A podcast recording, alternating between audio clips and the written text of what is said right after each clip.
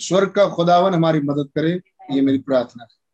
भाई ब्रह्म कह रहे हैं, we must remember that the seventh seal is the end of time of all things.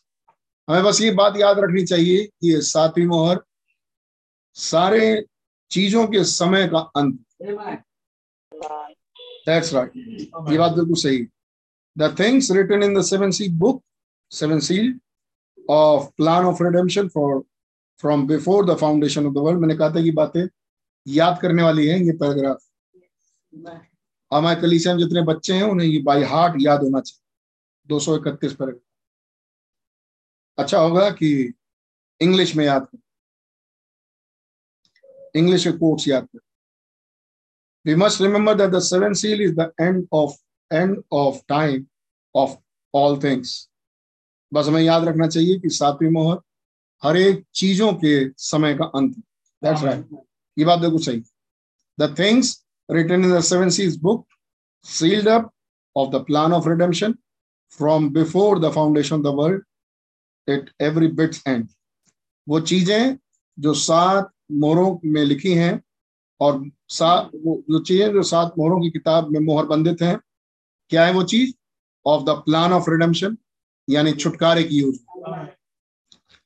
तो जरा बताइए, इन सात मोहरों की किताब में क्या चीज है जो मोहरबंद है? क्या चीज है जो इस सात मोहरों की किताब में मोहरबंद है? जोर से बोलिए, कार्य की योजना। कार्य की योजना। कितने को मालूम है ये बात? सात मोहरों की किताब में जो चीज मोहरबंद है वो है प्लान ऑफ रिडेम्पशन, वो है छुटकारे की योजना। खुदावन छुटकारा कैसे करेंगे? आमीन। जब प्लान नहीं मालूम है, नहीं तो गेम खेल पाएंगे? अब ये मालूम ही नहीं, बल्ला हाँकना मालूम है। अब ये मालूम ही नहीं कि क्रिकेट खेलते उसका प्लान क्या है, क्रिकेट खेलने का रूल क्या है नहीं। खेल से बल्ला मारना मालूम, बल्ले से बॉल मारना, सिर्फ ये मालूम। तो काफी बार तो लहेगा, चलो ठीक है, एक आध बार बाउंड्री पार गया, अचानक से एम्पायर ने कह दिया आउट। अब समझ में नहीं आया काहे के लिए आउट, ना विकेट पर लगा ना स्टंप, गिल्ली उड़ी, आउट। पता चला पैर में लग गया, और पैर जो था स्टंप के सामने। अब ये प्लान ही नहीं मालूम, मालूम ही नहीं तरीका, तो कैसे बचेंगे? और वो सारी योजना जो छुटकारे के लिए थी वो सात मोहरों में बंद है।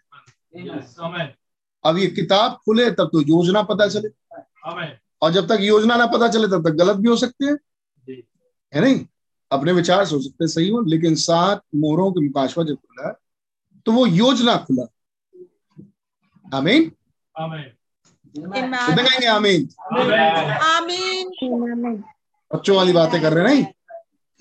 बच्चों वाले बातों में आगे कितनों पर सात मोहरों का मुकाशफा, जितनों पर सात मोहरों का मुकाशफा खुला उतनों पर छुटकारे की योजना खुली। जिन पर छुटकारे की योजना नहीं खुली उन पर सात मोहरे नहीं। आमीन आमीन आमीन। फिर पता चलेगा किसका छुटकारा बंद। अब इस सवाल के लिए एक और सवाल पूछना पड़ेगा, किस किस को छुटकारा चाहिए? आमीन। क्या हमें छुटकारा चाहिए था? आमीन। हमें छुटकारा चाहिए था? आमीन। क्या इस पृथ्वी को छुटकारा चाहिए? आमीन। छुटकारा चाहिए। क्या उन 1,44,000 को छुटकारा चाहिए? क्या इजराइल को छुटकारा चाहिए? इजराइल को छुटकारा चाहिए। क्या वो रूहें जो वेदी के नीचे, क्या उन्हें छुटकारा चाहिए? आमीन। उन्हें भी छुटकारा चाहिए। आमीन। क्या इन कलीसियाई काल में जो दफन हो गए, आमीन, विश्वासी जो सो गए, क्या उन्हें छुटकारा चाहिए? आमीन आमीन आमीन। कैसे मिलेगा इन्हें छुटकारा? आमीन। ये एक प्लान है। इन सबको छुटकारा कैसे मिलेगा? ये एक प्लान में मोहर बंदित, सात मोहरों में बंद। जब ये सात मोहरें खुली तो इन सबके रिडेम्पशन का, जिसका जिसका छुटकारा था। रिडेम्पशन किसको कह रहे हैं? कोई चीज थी जो बिल्कुल बहाल थी, लेकिन वहां से नीचे गिर गई। आमीन। और रिडेम्पशन का मतलब वापस उसी अवस्था में उसे बहाल कर दिया जाए जहां से वो गिरी थी। आमीन। इसे कह रहे हैं रिडेम्पशन। तो जो जहां से मूल अवस्था से गिरा है वहां वो वापस जाए, उसकी एक योजना है। आमें। आमें। और उस योजना के लिए एक किताब है, इस किताब में ही उसकी योजना है। और ये 7 मोहर लगा के। आमीन। कब से बंद है? From before the foundation of the world, जगत की नींव रखने से पहले। ये प्लान ऑफ रिडेम्पशन की किताब कब से है? जगत की नींव रखने से पहले। इस प्लान ऑफ रिडेम्पशन का, इस छुटकारे की योजना का हर एक कण कण अंत हो जाता है जब 7वीं मोहर घटती है। आमीन। का मतलब किसको किसको छुटकारा चाहिए, उसका छुटकारा होता है। और वो प्लान ऑफ रिडेम्पशन, छुटकारे की योजना, उसके लिए खत्म हो जाता है। जैसे आप बात करेंगे पृथ्वी की, पृथ्वी को छुटकारा चाहिए। क्या बाइबल में लिखा है पृथ्वी को छुटकारा चाहिए? कितने बताएंगे कौन सा अध्याय होगा, कौन सा किताब होगी जहाँ बाइबल में लिखा है?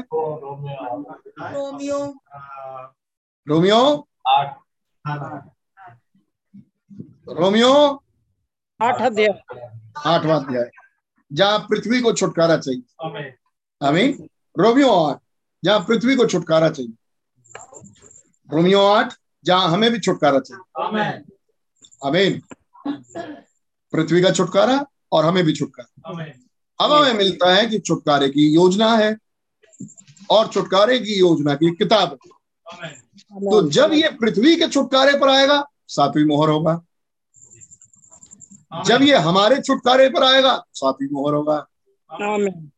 हमें यानी मोहरों की किताब में वो प्लान होगा। ऐसे लेते चले पहले शुरुआत से, मोहरों की किताब में वो प्लान होगा। आमीन। हेलो पॉल भाई। तो मोहरों की किताब में वो प्लान ऑफ रिडेम्पशन होगा जो जगत की उत्पत्ति से पूर्व रखा गया है, और वो पृथ्वी के लिए भी है, वो इस नेचर के लिए भी है, वो हमारे और आपके लिए भी है, वो उन सोए हुए संतों के लिए भी है, वो वेदी के नीचे जो प्राण इंतजार कर रहे हैं इजराइल, उनके लिए भी है। तो हरेक का समय अलग है। आमीन। हरेक का समय अलग है और हरेक के लिए छुटकारे के लिए एक किताब है। आमीन। जो हरेक के छुटकारे के लिए बात करती है। तो छुटकारा उसका जो कहीं से गिर गया। पिछली बार हम लोगों ने पढ़ा था भाई आशीष की मैसेज से, और ये देखा था कि वो चीजें जिसका अंत नहीं, जिसकी शुरुआत ही नहीं। आमीन। उसका अंत नहीं हो सकता है, मतलब वो अनंत जीवन को अंत नहीं कर सकती। आमीन। वो खुदा का अंत नहीं कर सकती क्योंकि उसका कोई शुरुआत नहीं। आमीन। दूसरी तरफ 7वीं मोहर आपको अंत नहीं करती। आमीन। आप जो जगत की उत्पत्ति से पूर्व से हैं, याद है आपको? आमीन।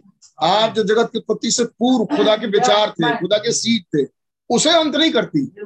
लेकिन हम जो यहाँ पृथ्वी पर इस शारीरिक देह में पड़े हैं, आमीन, इस वाले स्वभाव में हैं जिसे शरीर का स्वभाव कह रहे हैं। हमें यहां से अंत कर देती और हमें उस मूल अवस्था में पहुंचा देती है जिस अवस्था में हम पहले थे। हमें जगत की उत्पत्ति से पूर्व, जहां हमारा अंत ही नहीं था। हमें प्लान ऑफ रिडेम्पशन के हर एक बिंदु बिंदु का ये अंत कर देती है। छुटकारे की योजना, इट इज द एंड, ये तो अंत है। It is the end of a struggling world. ये मशक्कत कर रही पृथ्वी का, संघर्ष कर रही दुनिया का अंत है। आमीन। It is the end of a struggling nature. और ये संघर्ष कर रहे प्रकृति का अंत है। पिछली बार हम लोगों ने रोमियो 8 से इसको देखा था। Amen. और मैं सोचता हूँ कुछ बातें आपके मन में होंगी। Is the end of everything. ये अंत है हर एक चीज का। आमीन। In there it is the end of trumpets, फिर उसके बाद ये तुरहियों का अंत है। It is the end of vials, ये कटोरों का अंत है। It is the end of the earth, ये कितने पढ़ रहे हैं अपने सेवन सीज बुक में? ये तुरहियों का अंत है, ये कटोरों का अंत है, ये पृथ्वी का भी अंत। आमीन। जब पृथ्वी का अंत है तो ये सातवीं मोहर। आमीन। It is the end of time, और ये समय का भी अंत। आमीन। इस बात को थाम लिया आपने? आमीन। हम आगे बढ़े। हम आज देखने जा रहे हैं ट्रम्पेट्स को, और आज देखने जा रहे हैं कलीसियाई काल, और गौर से इस बात को सुनते जाइए। टाइम रन्स आउट, ये बाइबल में बता रहे हैं 231 पैराग्राफ के बिल्कुल आखिरी लाइन में। It's even the end of time, यहां तक कि ये समय का भी अंत। टाइम रन्स आउट, जब सातवीं मोहर होती है समय भाग जाता है। आमीन। समय हट जाता है। The Bible said so in Matthew chapter 7, Revelation chapter 7, 10th chapter. Bible कह रहे हैं प्रकाश 10वें अध्याय उसकी 1 से 7 आयत जब आप पढ़ेंगे तो वहां 6ठी आयत का आखिरी होता है time run out, time shall be no more, और समय ना रहे। आमीन। टाइम रन आउट, समय भाग जाता है। द एंजल सेड, वहां स्वर्गदूत ने कहा time will be no more, इस समय बाकी ना रहे। आमीन। समय ना रहेगा, बाकी नहीं, समय ना रहेगा, समय खत्म हो जाएगा। क्या है प्रकाश 10वां अध्याय 7वीं मोहर। When that in the days of this great things happen to, जब उस दिन ये महान घटना घटती है। द एंजल सेड, दूत ने कहा time will be no more, समय और ना रहेगा। व्हेन दैट, कब होता है? In the days of this great things to happen, जब ये उस दिन, जब ये महान घटना घटती है, ये समय नहीं रहता है, समय भाग जाता है। आमीन। 233 पैराग्राफ। इस समय के हर चीज पूरी हो जाती है जी, अंत में, सातवीं मोहर के अंत में, और एवरीथिंग रन्स आउट, सब चीजें भाग जाती है। आमीन। हम लोग देख रहे हैं अभी समय भाग जाता है, फिर दान कह रहे हैं सब चीजें भाग जाती, सब चीजें खत्म हो जाती है सातवीं मोहर से। एवरीथिंग रन्स आउट, सब चीजें खत्म हो जाती है। इन दिस टाइम, फिर से पढ़ी भी है, इस समय में हर चीज पूरी हो जाती है। अब नोटिस किया कैसे है ये? फिर से पढ़िए। इस समय में हर चीज पूरी हो जाती है, यानी इस समय में सारे समय खत्म हो जाते। आमीन। फिर से बोला जाए, ये एक ऐसा समय है जिसमें सारा समय खत्म हो जाता है, सब चीजें खत्म हो जाती है, लेकिन ये भी एक समय है जिस समय समाप्त हो जाता है। आमीन। आमीन।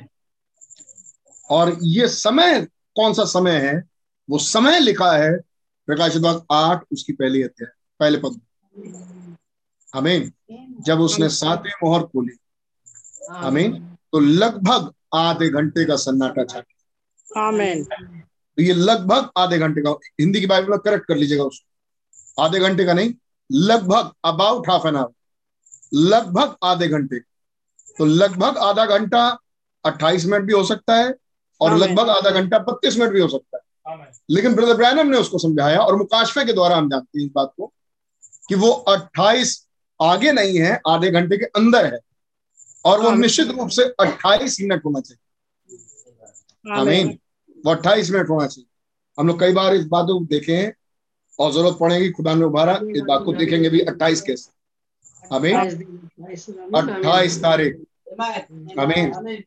28 तारीख को 28 दिन के सर्किल को, आमीन, बाइबल बोलते।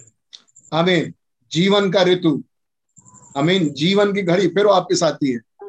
28 का एक साइकिल चलता है। आमीन। 28 तारीख, लगभग आधा घंटा, 28 मिनट। आमीन। ये सब बातें इनसे जुड़ी हुई है, और इस मुकाशफे से हम पा सकते हैं वो लगभग आधा घंटा 28 minute Amen. Amen. Everything runs out in this time. इस टाइम पे सब कुछ खत्म हो जाता है। आमीन। इस टाइम पे वो लगभग आधे घंटे वाला जो हिस्सा है इसमें, आमीन। दूसरी तरफ हमने बखूबी देखा है जो लोग मैसेज को सुनते आ रहे हैं और जो मैसेज के लिंक्स भेजे जाते हैं उसको सुनते आ रहे हैं, जो दिल्ली से प्रसारण चढ़ता है उसको सुनते आ रहे हैं। तो आपने आशीष भाई की मीटिंग में स्पष्ट रीति से ये बात सुनी होगी, जो संडे की मीटिंग घर से होती थी वहीं से बातें शुरू हो गई कि कैसे ये आध घड़ी का सन्नाटा, पूरा आध घड़ी नहीं है लेकिन ये टुकड़े टुकड़े में है। आमेन। ये पहले कोई चीज समाप्त करता है फिर रुक जाता है। आमीन। फिर बातें ऐसी ही चलती रहती है जैसे चल रही थी, फिर वो साथ ही घटना घटती है और वो उन चीजों का अंत करता है और फिर रुक जाता है। आमीन। और ये अंत करते करते करते करते जब जब वो अंत करने के लिए आ रहा है सातवीं मोहर, तब तक उसका समय काउंट हो रहा है। आमीन। और ये सारा समय जो काउंट करें, जब जब वो सातवीं मोहर घटी तब वो लगभग आधा घंटा, आमीन, वो टुकड़ा टुकड़ा टुकड़ा टुकड़ा जोड़ दें तो वो लगभग 28 मिनट। आमीन। और तब भाई आशीष एक बार रख रहे थे कि हर चीज के लिए खुदा ने एक समय दिया। जब आप बात करेंगे पृथ्वी के छुटकारे का, उसके लिए भी समय है। आमीन। और वो समय कौन सा है? जब सातवीं मोहर पृथ्वी के लिए खत्म। आमीन। और नया आकाश और नई पृथ्वी आए। क्या बात सही है? पृथ्वी अपने छुटकारे को प्राप्त कर लेगी। फिर आप बात करें जब उससे पहले आप बात करें 1,44,000 बचाए जाएं, इजरायलियों का उद्धार हो, इजराइल बहाल हो, मिलेनियम की शुरुआत हो। आमीन। जब मिलेनियम की शुरुआत हो रही है, मतलब मिलेनियम की सेटअप किया जा रहा है, यहां से मिलेनियम शुरू हो। तो जिस जगह से मिलेनियम शुरू हुआ उस सेटअप को अंत करने के लिए सातवीं मोहर है। आमीन। ताकि मिलेनियम का आगाज हो, मिलेनियम शुरुआत। तो वो जिस समय घटता है फिर उस समय का टुकड़ा उठा लें, है नहीं? हो सकता है कुछ टाइम पीरियड हो, कुछ मिनट लगे उसमें, वो मिनट उठा लें। जब नया आकाश और नई पृथ्वी के लिए सातवीं मोहर घटी उसका मिनट उठा लें, और इन मिनट को जोड़ते जाएं। लगभग 28 मिनट है, हमें 28 मिनट का वक्फा है जब ये काम हो रहा है। लेकिन इस 28 मिनट में जो सबसे बड़ा पोर्शन है इस आध घड़ी के सन्नाटे का, वो है दुल्हन के रैप्चर के टाइम। आमीन। जो सबसे बड़ा हिस्सा है वो है दुल्हन के रैप्चर के टाइम, और इसलिए दुल्हन इन बातों को समझ रही है। आमीन। तो दुल्हन किस हिस्से को समझ रही है? अपने सन्नाटे। आमीन। उस सन्नाटे में क्या हो रहा है? सातवीं मोहर घट रही है। आमीन। और उस खास सन्नाटे में, जिस सन्नाटे में दुल्हन के लिए सातवीं मोहर घट रहा है, उसमें क्या कर रही है वो सातवीं मोहर? दुल्हन को रैप्चर में लेके जाए। तो वो सन्नाटा जो दुल्हन के लिए आया, दुल्हन रैप्चर में जाए। आमीन। वो सन्नाटा जो पृथ्वी के लिए आया, नया आकाश और नई पृथ्वी आया। वो सन्नाटा जो मिलेनियम के लिए आया, मिलेनियम शुरू हो रहा। लेकिन वो सन्नाटा जो दुल्हन के लिए आया, आमीन, उसी 28 मिनट का जो हिस्सा दुल्हन के लिए आया, आमीन, उस सन्नाटे में दुल्हन ऊपर जा रही है रैप्चर में। आमीन। 233 everything runs out in this time. सब चीजें भाग जाती हैं। क्या लिखा हिंदी में? सब चीजें पूरी हो जाती हैं। सब चीजें पूरी हो जाती हैं। आमीन। सब चीजें खत्म हो जाती हैं इन दिस टाइम, इस घड़ी। आमीन। जब ये घड़ी आती है, at the end of the seventh seal, सातवीं मोहर के अंत। आमीन। At the end of the seventh seal, सातवीं मोहर के अंत। नोटिस, ध्यान दीजिए, is the end of the church age, ये कलीसियाई कालों का अंत। It's the end of the seventh seal, ये सातवीं मोहर का भी अंत। क्या सातवीं मोहर का कोई ऐसा भी हिस्सा जो सातवीं मोहर का भी अंत कर? आमीन। अब इस लाइन से हमें बिल्कुल स्पष्ट हो जाता है कि ये टुकड़ों टुकड़ों में है। आमीन। ये टुकड़ा, सातवीं मोहर का एक टुकड़ा ये घटा और इसका अंत किया, ये शुरू कर। आमीन। कितने सुन पा रहे हैं? कितने सुन रहे हैं? माइक खोल के आमीन बोले। जितने सो रहे हैं आराम से सो जाओ।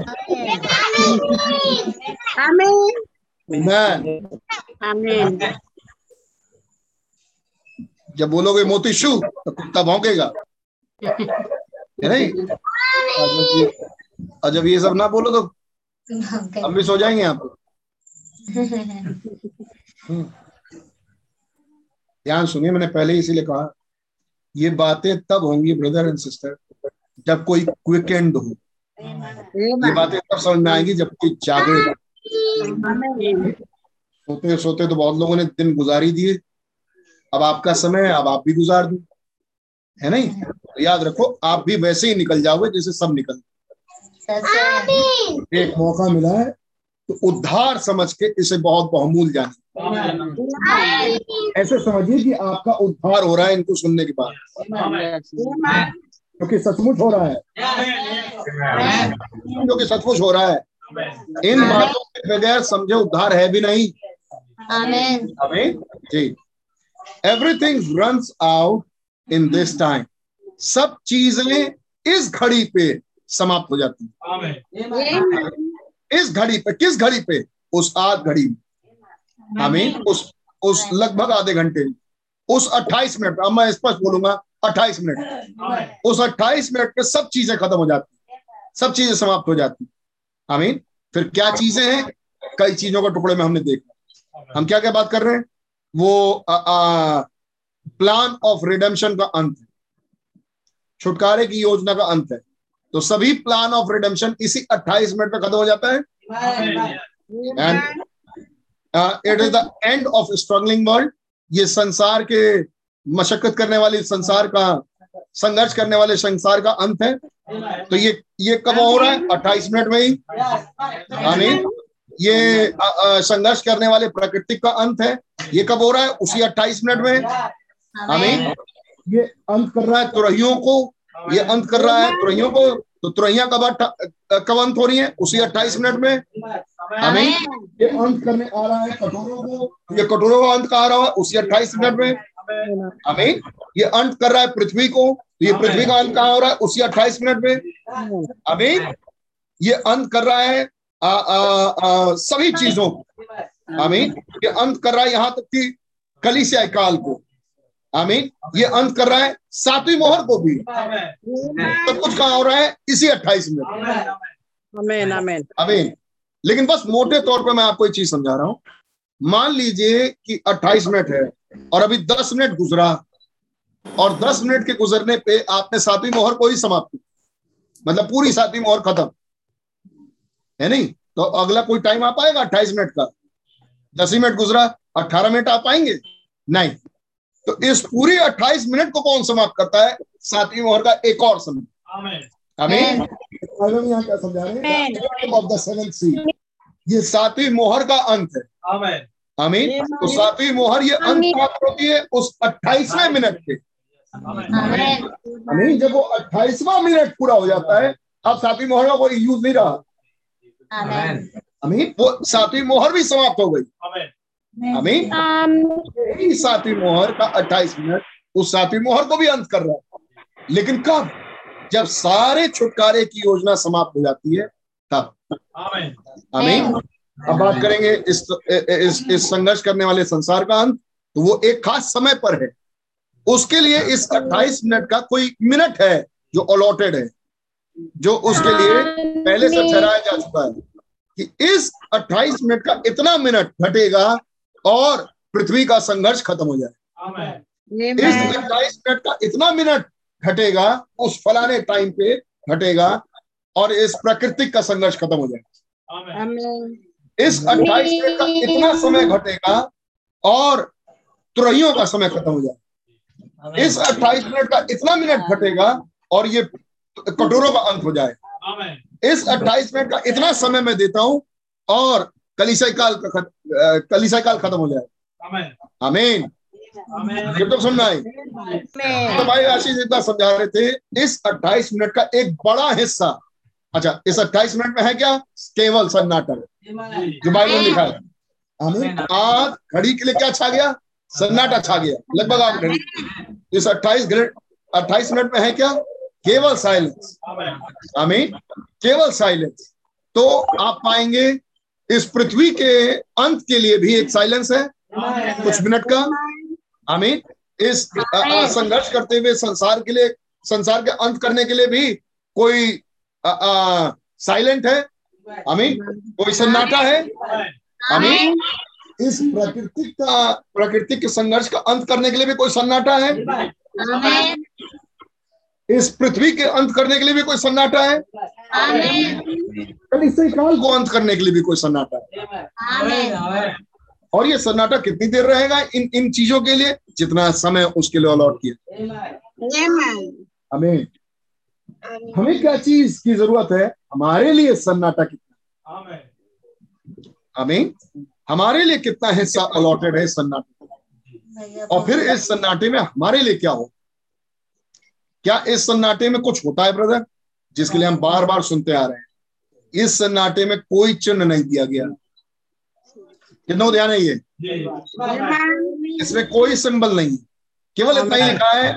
लगभग आप घड़ी तक सन्नाटा चला। आमीन, क्या आमीन है इस बात पे? फिर हम लोग एक बहुत मूल चीज देख रहे हैं, जो कि हमने पिछली बार मीटिंग में भी देखा है, भाई आशीष रख रहे थे, कि हमें देखना पड़ेगा ध्यान से इस नबी के जीवन को। आमीन, क्योंकि जो नहीं लिखा वो नबियों को दिया गया। आमीन, और इस प्रॉफिट की सेवकाई क्या है? इस नबी की सेवकाई क्या है? कितने सुन रहे थे इब्रानियों 4 अध्याय को? कितने सुन रहे थे इब्रानियों 4 अध्याय को? कितनों को रत्ती बार याद है? इब्रानियों 4 अध्याय भी कोई प्रचार हुआ था बीच में। तो पहले तो ये सन्नाटा हटाएं ताकि आप उस सन्नाटे में आ सकें। एक सेवकाई, कितने सुन रहे थे इब्रानियों 1 अध्याय? पूर्व युगों में खुदा ने भांति भांति रूप से बाप दादाओं से नबियों के द्वारा बातचीत की, लेकिन इस युग में, इस अंत के समय में खुदा ने अपने पुत्र के द्वारा बातें की। और वो पुत्र क्या पुत्र है? और वो पुत्र क्या है? वो एक सेवकाई है। कौन सी सेवकाई है? मनुष्य के पुत्र की सेवकाई। आमीन, आमीन। कौन से मैसेज सुन रहे थे हम लोग? Christ is revealed in his own word. मसीह अपने ही वचन में प्रकट हुआ। आमीन, और वहां क्या सुन रहे थे? नबी। आमीन, और उसकी सेवकाई। और भाई आशीष को पढ़ते जा रहे थे, क्या खूबसूरत तरीके से। अब भाई आशीष कह रहे हैं इतने साल में ये बातें ऐसे नहीं खुली जैसे ये बात अब खुली। इससे तो एक विश्वासी को गले का हार बनाना चाहिए। आमीन, आमीन, आमीन। याद रखिए, जब कोई सेवक कुछ बोले ये बहुत खास है। आमीन, तो जागृत मन वो है जो ऐसे विषयों को कैच करे, चाहे वो बात चिल्ला के बोली जाए या धीरे बोली जाए। आमीन, जागृत मन वो है जो ऐसी बातों पर फोकस करे, ध्यान दें ये कौन सी बात बोली, ये कौन सी बात बोली। आमीन, आप पाएंगे उनका लाभ होगा। आमीन, वो चीजों को समझेंगे और बाकी नहीं समझेंगे, लेकिन वो समझेंगे जिन्होंने गौर किया। मनुष्य के पुत्र की सेवकाई अंतिम दिन में। आमीन, और उन नबियों में खुदा ने क्या रखा? वचन। आमीन, उन नबियों को खुदा ने क्या दिया? बाइबल। और ने जो बोला वो क्या था? बाइबल। तब भाई आशीष कह रहे थे, लेकिन हमारे युग में ये भाई ब्रदर ब्रैनम, जो कि हमारा प्रॉफिट है, जो कि हमारा नबी है, क्या है? हमारा नबी है। ये इन्होंने किस बाइबल को लिखा? इन्होंने उस बाइबल को लिखा जो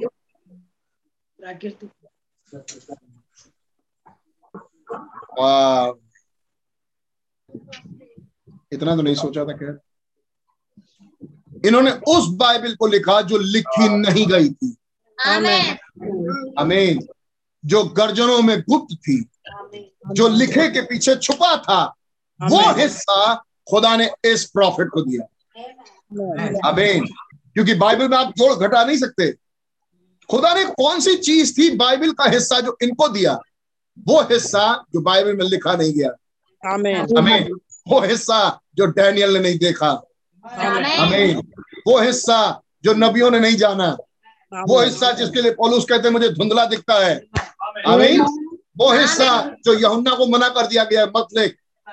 आमीन। तो फिर ये कैसे होगा वरन सातवें सदूक के शब्द निकलेंगे जब वो अपने भाई खोखले पर होंगे। आमीन। खुदा का गुप्त भेद आमीन उनके प्रचार के टाइम पर खुल जाए। तो इस सातवें सदूक को खुदा ने कौन सी सेवकाई दी? वो सेवकाई जो भेदों में थी। है बाइबल लेकिन भेदों में। कौन सी बाइबल खुदा ने इस हमारे प्रॉफिट को दी? वो बाइबल जो भेदों में छुपी थी। बात सही है? आमीन। ये बात थी जो हम सुन रहे थे मंगलवार को मेरे ख्याल से। नाउ वो सन्नाटा जो खुदा ने हमें दिया, आमीन, वो सन्नाटा जो खुदा ने अन्य जाति दुल्हन के लिए रखा, वो किस लिए है?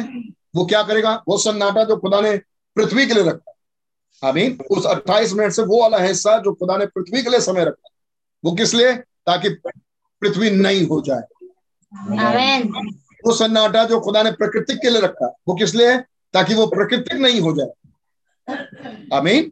वो सन्नाटा जो खुदा ने इस दुनिया के लिए रखा, किस लिए? ताकि ये संसार नया हो जाए। सन्नाटे का वो वाला हिस्सा यानी उस 28 मिनट का वो वाला हिस्सा जो खुदा ने मिलेनियम के लिए रखा, वो किस लिए? ताकि मिलेनियम शुरू हो जाए। आमीन। ये बात सही है? आमीन। तो सन्नाटे का वो वाला हिस्सा जो खुदा ने आपके लिए रखा, वो क्या है? आप नए हो जाए। क्या मतलब? हमारा और आपका रैप्चर हो जाए। इसका मतलब हमारा और आपका रैप्चर उसी 28 मिनट के किसी सन्नाटे में छुपा है। आमीन। उसी 28 मिनट का कोई हिस्सा हमारा और आपका रैप्चर है। हालेलुया। वो 28 मिनट टुकड़े टुकड़े पर घट रहा है, जिसे कह रहे हैं सातवीं मोहर टुकड़े टुकड़े पर घट रही है। आमीन। हर और जब घटती है वो कुछ चीजों को खत्म करती है और कुछ की शुरुआत करती है। आमीन। खुदा का नाम मुबारक। और ये सब कुछ क्या है? खुदा के छुटकारे की योजना। आमीन। ये सब कुछ क्या है? सातवीं मोहर खुदा के छुटकारे की योजना। और इस सातवीं मोहर के घटने पे ये सारे छुटकारे का, हर एक चीज का छुटकारा इस सातवीं मोहर में खत्म हो जाता है। वही वो कह रहे हैं एवरी बिट ऑफ इट। आमीन। Every bit ends. वो हर बिट उसका, हर टुकड़ा समाप्त हो जाता है। तो ये क्या बिट बिट में है? क्या ये बांटा गया है? आमीन। ये बांटा गया। और जब आखिरी हिस्सा पूरा होता है तो ये सातवीं मोहर को भी खत्म कर देते हैं। मेरे ख्याल से इतनी बात समझ में आई होगी। आमीन। मैं पढ़ रहा हूं 233 पर। Everything runs out. सब चीजें समाप्त हो जाती हैं ऑन दिस टाइम, इस समय। अब आपको समय मालूम है। आमीन। किस समय पे? उस 28 मिनट के हिस्से पे, जो हिस्सा उस चीज के लिए रखा गया। ये तो समझ में आ रही है? आमीन। ये चीजें इसलिए खुल के बोल रहा हूँ क्योंकि यही चीज है जो बहुत दिनों से चल रही है हमारे बीच में। आमीन। प्रचारी जा रही है, आए दिन हमारे बीच में ये प्रचार आ रहा है। आमीन। तो इसे हमें समझ लेना चाहिए। Everything runs out in this time. हर चीजें इस समय पे खत्म हो जाती है। आमीन। वो कोई एक समय नहीं है, लेकिन हर चीजों का अपना एक समय है। और वो कोई एक समय क्या है? 28 मिनट। आमीन। और क्या है उस 28 मिनट में? एक सन्नाटा। आमीन। और वो सन्नाटा टुकड़े टुकड़े में हर एक के लिए आ रहा है, और उस सन्नाटे में ये सब चीजें खत्म हो जाए। आमीन। जिसकी शुरुआत नहीं होनी है वो नई शुरुआत। तो क्या कोई सन्नाटा आपके लिए है? क्या सन्नाटे का कोई टुकड़ा आपके रैप्चर के लिए है? क्या इसी सातवीं मोहर का एक टुकड़ा जो सन्नाटे का है वो आपके लिए भी है? तो भाई आशीष कह रहे थे क्या हुआ यहाँ पे? हम कहाँ पकड़े अपने उस सन्नाटे को? आमीन। हम कहाँ देखें? और हम हमारे लिए क्या रखा गया उस मनुष्य पुत्र की सेवकाई को में? क्या है हमारी बाइबल? तब रख रहे थे इस नबी की सेवा को समझना जरूरी। इसकी सेवकाई में आमीन वो सातवीं मोहर घटी। आमीन। आमीन। वो तीसरा खिंचाव घटा, आमीन। सातवीं मोहर की सेवकाई उतर के आए, जो कि तीसरी मोहर, तीसरा खिंचाव क्या है, और इनकी सेवकाई में वो उतर के आए, आमीन। क्या इस सेवकाई को देखना जरूरी है? बहुत ज्यादा, आमीन। केवल इस सेवकाई के नीचे बने रहना नहीं, लेकिन इस सेवकाई को ध्यान से देख कि ये सेवकाई हमारे लिए आज के दिन में क्या बोलती, आमीन। खुदा रहम करें, हम बच्चे हैं, हम वहां तक उठ पाए, आमीन। और जो अपने बिल्कुल बचपने वाली हालत से बाहर ना निकल पाए, उन पर खुदा हम रहम करे कि वो इन बातों को पकड़ने लगे, इन बातों को मेडिटेट करें, इन बातों की तरफ आगे बढ़े, आमीन। क्या ये बातें छुटकारा दे रही है? क्या ये छुटकारे की योजना है? आमीन। अगर आपको आपका उद्धार चाहिए, अगर आपको आपका छुटकारा चाहिए, तो यहाँ पर आना पड़ेगा, आमीन। सोते रहने से, मीटिंग सुनी नहीं सुनी, गायब हो गए, बैठ गए, इससे काम नहीं चलता। आप अपने आप को धोखा दे रहे हो, मरोगे, आमीन। अगर बचना चाहते हो भाई, तो द्वार दया का खुला है, प्रवेश कर जाए। मेरे लिए भी यही मौका है, आपके लिए भी यही मौका है। आप भी वही प्रसारण सुन रहे हो, मैं भी वही प्रसारण सुन रहा हूँ। जी, एक जागृत मन होना चाहिए, हमें इन बातों को कैच कर सकते, आमीन। किस दिशा में प्रभु हमें लेके जा रहे हैं, हम उसे कैच कर सकते, आमीन, आमीन। God bless you. Everything run out in this time. सब चीजें इस घड़ी पे समाप्त हो जाती हैं। End of the at the end of the seventh, इस सातवीं मोहर के अंत, आमीन। तो हर चीजों के लिए सातवीं मोहर है, सातवीं मोहर का अंत है। नोटिस, ध्यान, is the end of the church age, ये कलीसिया काल का अंत है। आप कीजिएगा, मैं इस पॉइंट पर रुकना नहीं चाह रहा, लेकिन बार बार रुक जा रहा हूं। आप पाएंगे, नोट कर लें आज, आप पाएंगे धीरे धीरे जो लोग वचन में ग्रो नहीं किए वो पागल हो, वो धीरे धीरे मेंटल स्थिति पर पहुंच जाएंगे। ये पक्की बात है, आमीन। अब याद है मैंने कहा था एक बार, अगर रैप्चर हो गया और वो जो रैप्चर में छूट गया वो पागल हो गया, आमीन। आप पाएंगे कि वो चीज रैप्चर से पहले होना शुरू हो जाएगी, आमीन। आपके पास सिर्फ एक ही रास्ता है, आप इन चीजों को समझ, इसके सिवाय और कोई दूसरा रास्ता नहीं। कहीं कोई पवित्र आत्मा नहीं है सिवाय इस मोहर के आत्मा को छोड़, आमीन, आमीन। कहीं कोई दूसरी जगह पवित्र आत्मा, कहीं और ढूंढने की कोशिश ना करें। वो आपको घड़ी का पवित्र आत्मा नहीं मिलेगा, वो घड़ी का पवित्र आत्मा नहीं, वो हमें या किसी जीवन को सेटिस्फाई कर सकता है, थोड़ी सी चीजों के लिए तसल्ली दे सकता है, लेकिन वो इस घड़ी का पवित्र आत्मा नहीं। इस घड़ी का पवित्र आत्मा इसी मोहर में है, ये तो पक्की बात है, 100%, आमीन। जो गवार है, जो नहीं जानता, पढ़ा लिखा नहीं है, गॉड ब्लेस यू। पतरस भी अंगूठा टेक, आमीन। पतरस भी गवार थे, पतरस को भी नहीं मालूम लिखना पढ़ना, आमीन। और ऐसे ही नारे जाने कितने चुनो, आमीन। यूहन्ना जो इन प्रकाशनों को देख रहे हैं, आमीन, वो मछुआरे थे, आमीन। तो फर्क इससे नहीं पड़ता कि हम पढ़े लिखे नहीं, फर्क इससे पड़ता है कि हम चाहते क्या है, हमारी दिलचस्पी किस पे है, हमारा ध्यान कहाँ है, आमीन। हमारा दिल आनंदित हो रहा है कि नहीं, हमारा दिल इस तरफ झुक रहा है या नहीं, इससे फर्क पड़ता है। फर्क पढ़े लिखे से नहीं पड़ता। पढ़े लिखे स्वर्ग की आदमियों नहीं घुसने वाले। जो अपने आप को जीरो करता है, वैसे भी आप पढ़ लिख के आइए, आपको अपने आप को जीरो करना पड़ेगा इन बातों को समझने के लिए। हमें उदाहरण के लिए आप पौलुस को उठा लीजिए, जब वो शाऊल थे, बहुत पढ़े लिखे थे, वो कहते हैं मैं अपने आप को कूड़ा समझता हूँ, जीरो हो जाता हूँ कि मैं मसीह को ज्ञान को प्राप्त कर सकूं, आमीन। तो वो जीरो हुए, तब मसीह ने उनको सिखाना शुरू किया। तो आपको वैसे भी जीरो में पहुंचना है, आमीन। तो जो निर्बुद्धि हैं उनके लिए तो बहुत बढ़िया मौका है कि वो खुदा के सामने आराम से आ सकते हैं, ये कहते हुए खुदा मैं निर्बुद्धि, मैं ये सीखना चाहता हूँ, और खुदावन सिखाएंगे। खुदावन की महिमा इसी से होती है जब कोई निर्बुद्धि आमीन इन वचनों के लिए खुदा की तारीफ करती, इसी से खुदा की महिमा होती है। आमीन।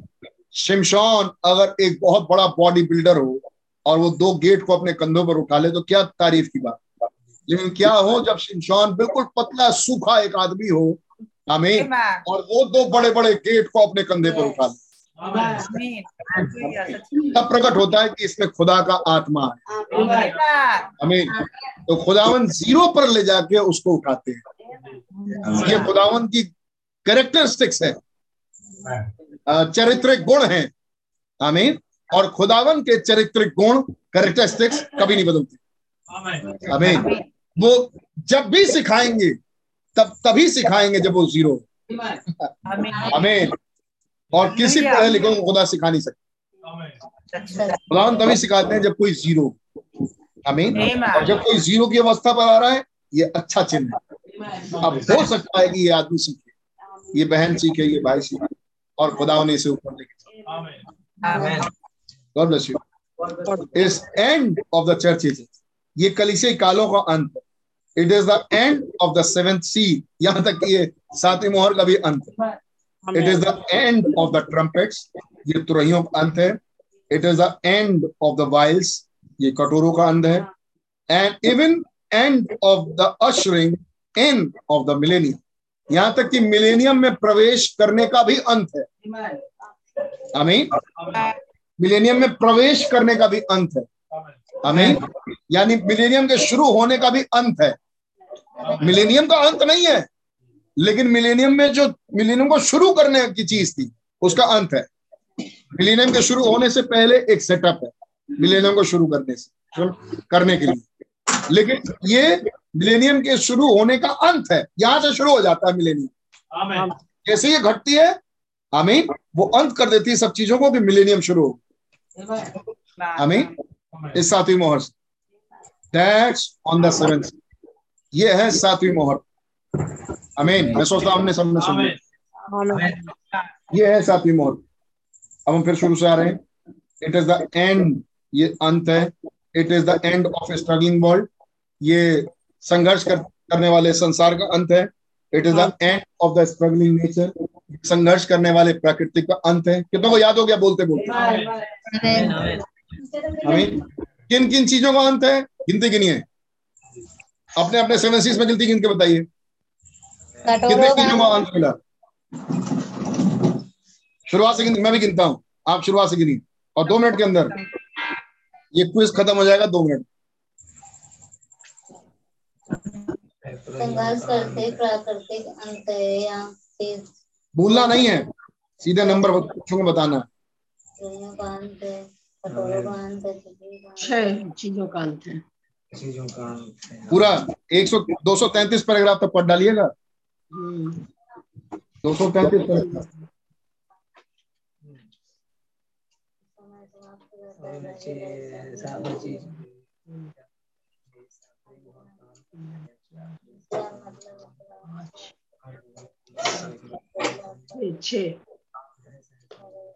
छह चीजों का सबने गिन लिया? सबने गिन लिया? जी जी। कम से कम 10 आमीन आए तब समझ में आए कि हाँ 24 लोग जुड़ रहे भाई। 10 लोग को अगर बोलते कि हाँ भैया सुन लिया तो मान लेंगे 10 लोग सुन रहे हैं। गिन लिया? अरे क्या पूछे दूसरे से, हमारे घर में गिन रहे हैं अभी तक। गिन लिया? उल्टी गिनती 1 2 3 4 5 6 7। बस अब रुक जाइए, गिनना बंद। कितना आया काउंटिंग? 6 बोल रहा है, कोई 6 बोल रहा है, किसी ने 7 बोले, किसी ने 11 बोला है, किसी ने 10 बोला है। आइए 231 से पढ़ते हैं। We must remember that this seven seas is end of time. सबसे पहले क्या है? Time. ये समय का अंत। Of all things, ये सब चीजों के समय का अंत। Amen. The things written in the seven seals book sealed up the plan of redemption before the foundation of the world. Every bit's end. ये किस चीज का अंत करता है? छुटकारे की योजना का अंत करता है. Amen. Amen. कितने हो गए? दो हो गए. It is the end. ये अंत है. It is the end of a struggling world. ये संघर्ष करने वाले संसार का अंत है. ये संघर्ष करने वाले प्रकृति का अंत है. 4. It is the end of everything. It is the end of trumpets. 5. तुरहियों का अंत है. 6. ये कटोरों का अंत है. 7. ये पृथ्वी का अंत है. आमीन. Even end of time. Time को हम गिन चुके हैं. और फिर आते हैं 235 पैराग्राफ. Everything runs out. कितने हो चुके हैं? 7. Everything runs out. I mean, at the end of the seventh seal. सातवीं मोहर पर सब चीजों का अंत हो जाता है. It's the end of church ages. ये कलीसिया काल का अंत है. कितना हो गया? 8 हो गए. ये कलीसिया काल का अंत है. It is the end of the seventh seal. कितने हो गए? 9 हो गए. ये seventh seal का अंत है. End of the trumpets हम गिन चुके हैं. End of the vial हम गिन चुके हैं. 7 ये अभी तो हुआ है. Even the end of the ushering in of the millennium. कितना हो गए? 10. I mean ये 10 चीज हो जाते हैं. 10 on the 7th seal. मुझसे कोई छूट तो नहीं रहा? नहीं. हमने 10 गिना अभी पढ़ के. आमीन. तो 10 तो आपके हाथ में होना ही चाहिए. आमीन. आपके हाथ में कितनी उंगलियां? 10. आमीन. तो कम से कम 231 से 233 पैराग्राफ पे हमारे पास कितने हैं? 10. आमीन. इन 10 पॉइंट्स को अपनी उंगलियों पर गिन लीजिए. आमीन. और इसको याद कर लीजिए. आमीन. ऐसे करके बच्चों ये याद रहेगा बच्चों. आमीन. कहीं कॉपी में जैसे मैं लिखता नहीं रहता हूँ ब्लैक बोर्ड पर नंबर 1 नंबर 2 स्टार बनाया टिक मार्क मारा ऐसे नंबर 1 नंबर 2 नंबर 3 ऐसे लिखते जाइए. है नहीं? लिख लीजिए 10 पॉइंट. आमीन. अब बताइए कितने दिनों से पढ़े रहते हैं? नहीं. और जब तक आप रुके ना जब तक आप गिने ना आप ये मत समझिए कि आपने गिना है. आप रुकें ठहरें काउंट करें ध्यान से देखें. ऊपर भी ट्रम्पेट नीचे भी ट्रम्पेट. नहीं ट्रम्पेट नहीं काउंट एक बार हो चुका. जब आप ऐसे करें तब आपने ऊपर ध्यान दिया. आमीन. आमीन. ऐसे करके पैराग्राफ पढ़िए. बुरा लगे तो माफ करिएगा लेकिन आज मैं बड़ा डिटेल में समझाने लगा. ऐसे रुक के पैराग्राफ पढ़िए और ऐसे करके पॉइंट्स लिखिए. अच्छा इस एक पैराग्राफ में भैया हम तो समझ रहे थे एक पैराग्राफ है. इस पैराग्राफ में तो 6 बातें लिखी. अरे नंबर 1 ये है नंबर 2 ये बातें नंबर 3 ये बातें. एक आयत 24वीं आयत और उसमें कितना 6 मुखी उपदेश लिख दिया. आमीन. दानियल. आमीन. कितने उपदेश लिख दिया? दानियल 9:24 कितने उपदेश लिख दिया? 6 मुखी उपदेश लिख दिया एक ही आयत में. आमीन. कितने विषय? 1 ये 2 ये 3 ये 4 ये 5 ये. किसी ने किया तब 6 मुखी उपदेश का मैसेज प्रचार किया. आमीन. ऐसे होती है खुदा के साथ बैठ के वचन को कम से कम देखना. और जब आप ये करेंगे अभी आप मेन मुद्दे तक नहीं पहुंचे. अभी तो आपने सिर्फ वो लिखा जो देख देख के आंखों से दिखाई दे रहा. अभी आप मेन मुद्दे तक नहीं पहुंचे. अब आप एक एक चीज को ध्यान देंगे. अरे यार ये इसका एंड है नहीं? खुदावन मुझ पर ये खोल दीजिए कैसे एंड है. तो खुदावन क्या करेंगे? ऐसे एक पर्दा खोल देंगे बम नहीं और आप पर खुल जाएगा कि वो अंत कैसे हुआ. ऐसा नहीं होता. क्या कहा उस धनवान से अब्राहम ने? वो धनवान कहता है मेरे 5 भैया और हैं उन पर भी ऐसे घम करके खोल दीजिए ताकि वो भी सीख जाए. क्या कहा उसने? अब्राहम ने क्या कहा? उनके पास भविष्यवक्ताओं की पुस्तकें हैं. आमीन. अब आप मैसेज सुनने बैठिए. प्रचारक प्रचार कर रहा है. अच्छा ये पॉइंट तो मैंने नोट किया था एंड ऑफ ट्रम्पेट. और देखो ये ट्रम्पेट का विषय सुनना क्या होगा ट्रम्पेट में. अच्छा कौन से ट्रम्पेट? अच्छा 6 ट्रम्पेट. छह ट्रम्पेट। तो तुरहियों का अंत किसको कहेंगे? पहली तुरही फूकी गई, तुरहियों का अंत हो गया। दूसरी फूकी गई और खत्म हुई, तुरहियों का अंत हो गया। ना ना, जब तक आखिरी तुरही का अंत ना हो।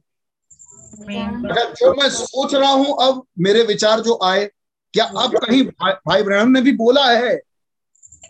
आमीन। ऐसे प्रोग्रेस करिए। अरे मेरे ख्याल तुरहियों कौन? सातवीं तुरही। जब सातवीं तुरही फूकी जाएगी, अंत सातवीं होगा। अभी बहुत बढ़िया विचार है, खुदा बड़ी आशीष देगा, लेकिन इसी विचार को थामे रखिए और फिर कोशिश करिए कि मैसेज में ढूंढा जाए कि एक मैसेज में है, या इस बात को भाई ब्रैनम ने कहीं एक्सप्लेन किया। आमीन। और जब तक ना मिल पाए ये बात, तब तक उसको दावा मत भरिए। जितनी मिल पाए उस पर दावा भरिए, आशीषित होंगे। और जो ना मिल पाए उस पर दावा मत भरिए, उसको अपना विचार बोलिए, ये मेरे विचार। हो सकता है वो विचार आशीषित हो, वो विचार बिल्कुल सही हो, और ये भी हो सकता है कि वो विचार में कुछ कमी हो, उस विचार को कुछ और प्रोग्रेशन की आवश्यकता हो। नहीं हो सकता है नहीं। और नबी के संदेश मिल गया, यस ये बात मिल गई मुझे, लेकिन तब तक कोई नबी का एक और कोट मिला, अब वो प्रोग्रेशन का था, कुछ आगे और बढ़त थी उसमें, अब उसको भी थामिए। उस एक बिंदु की बात कर रहा हूं मैं, एक चीज ऐसे ही करके आपने 10 पॉइंट निकाल लिए, अब उस 10 के विषय में सोचते रहिए। फिर ये सोचिए कि इस 10 में हमारा क्या हला भला है। हमें क्या इन 10 से है या किसी एक से है, उस पर ज्यादा फोकस करेंगे। हमें क्योंकि उसमें 7वीं मोहर हमारा रैप्चर है। आमेन।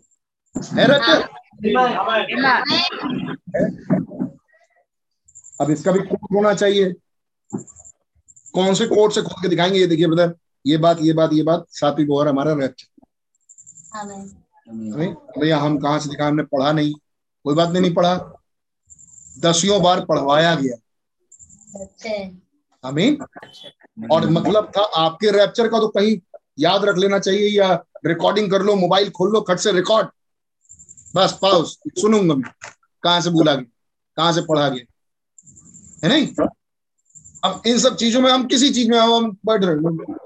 अच्छा, आमीन आमीन हो गई। उसके बाद पूछा गया, बताओ मनुष्य का पुत्र, नहीं सॉरी, वो अंतिम दिन में पुत्र के द्वारा बात की। कौन सा पुत्र?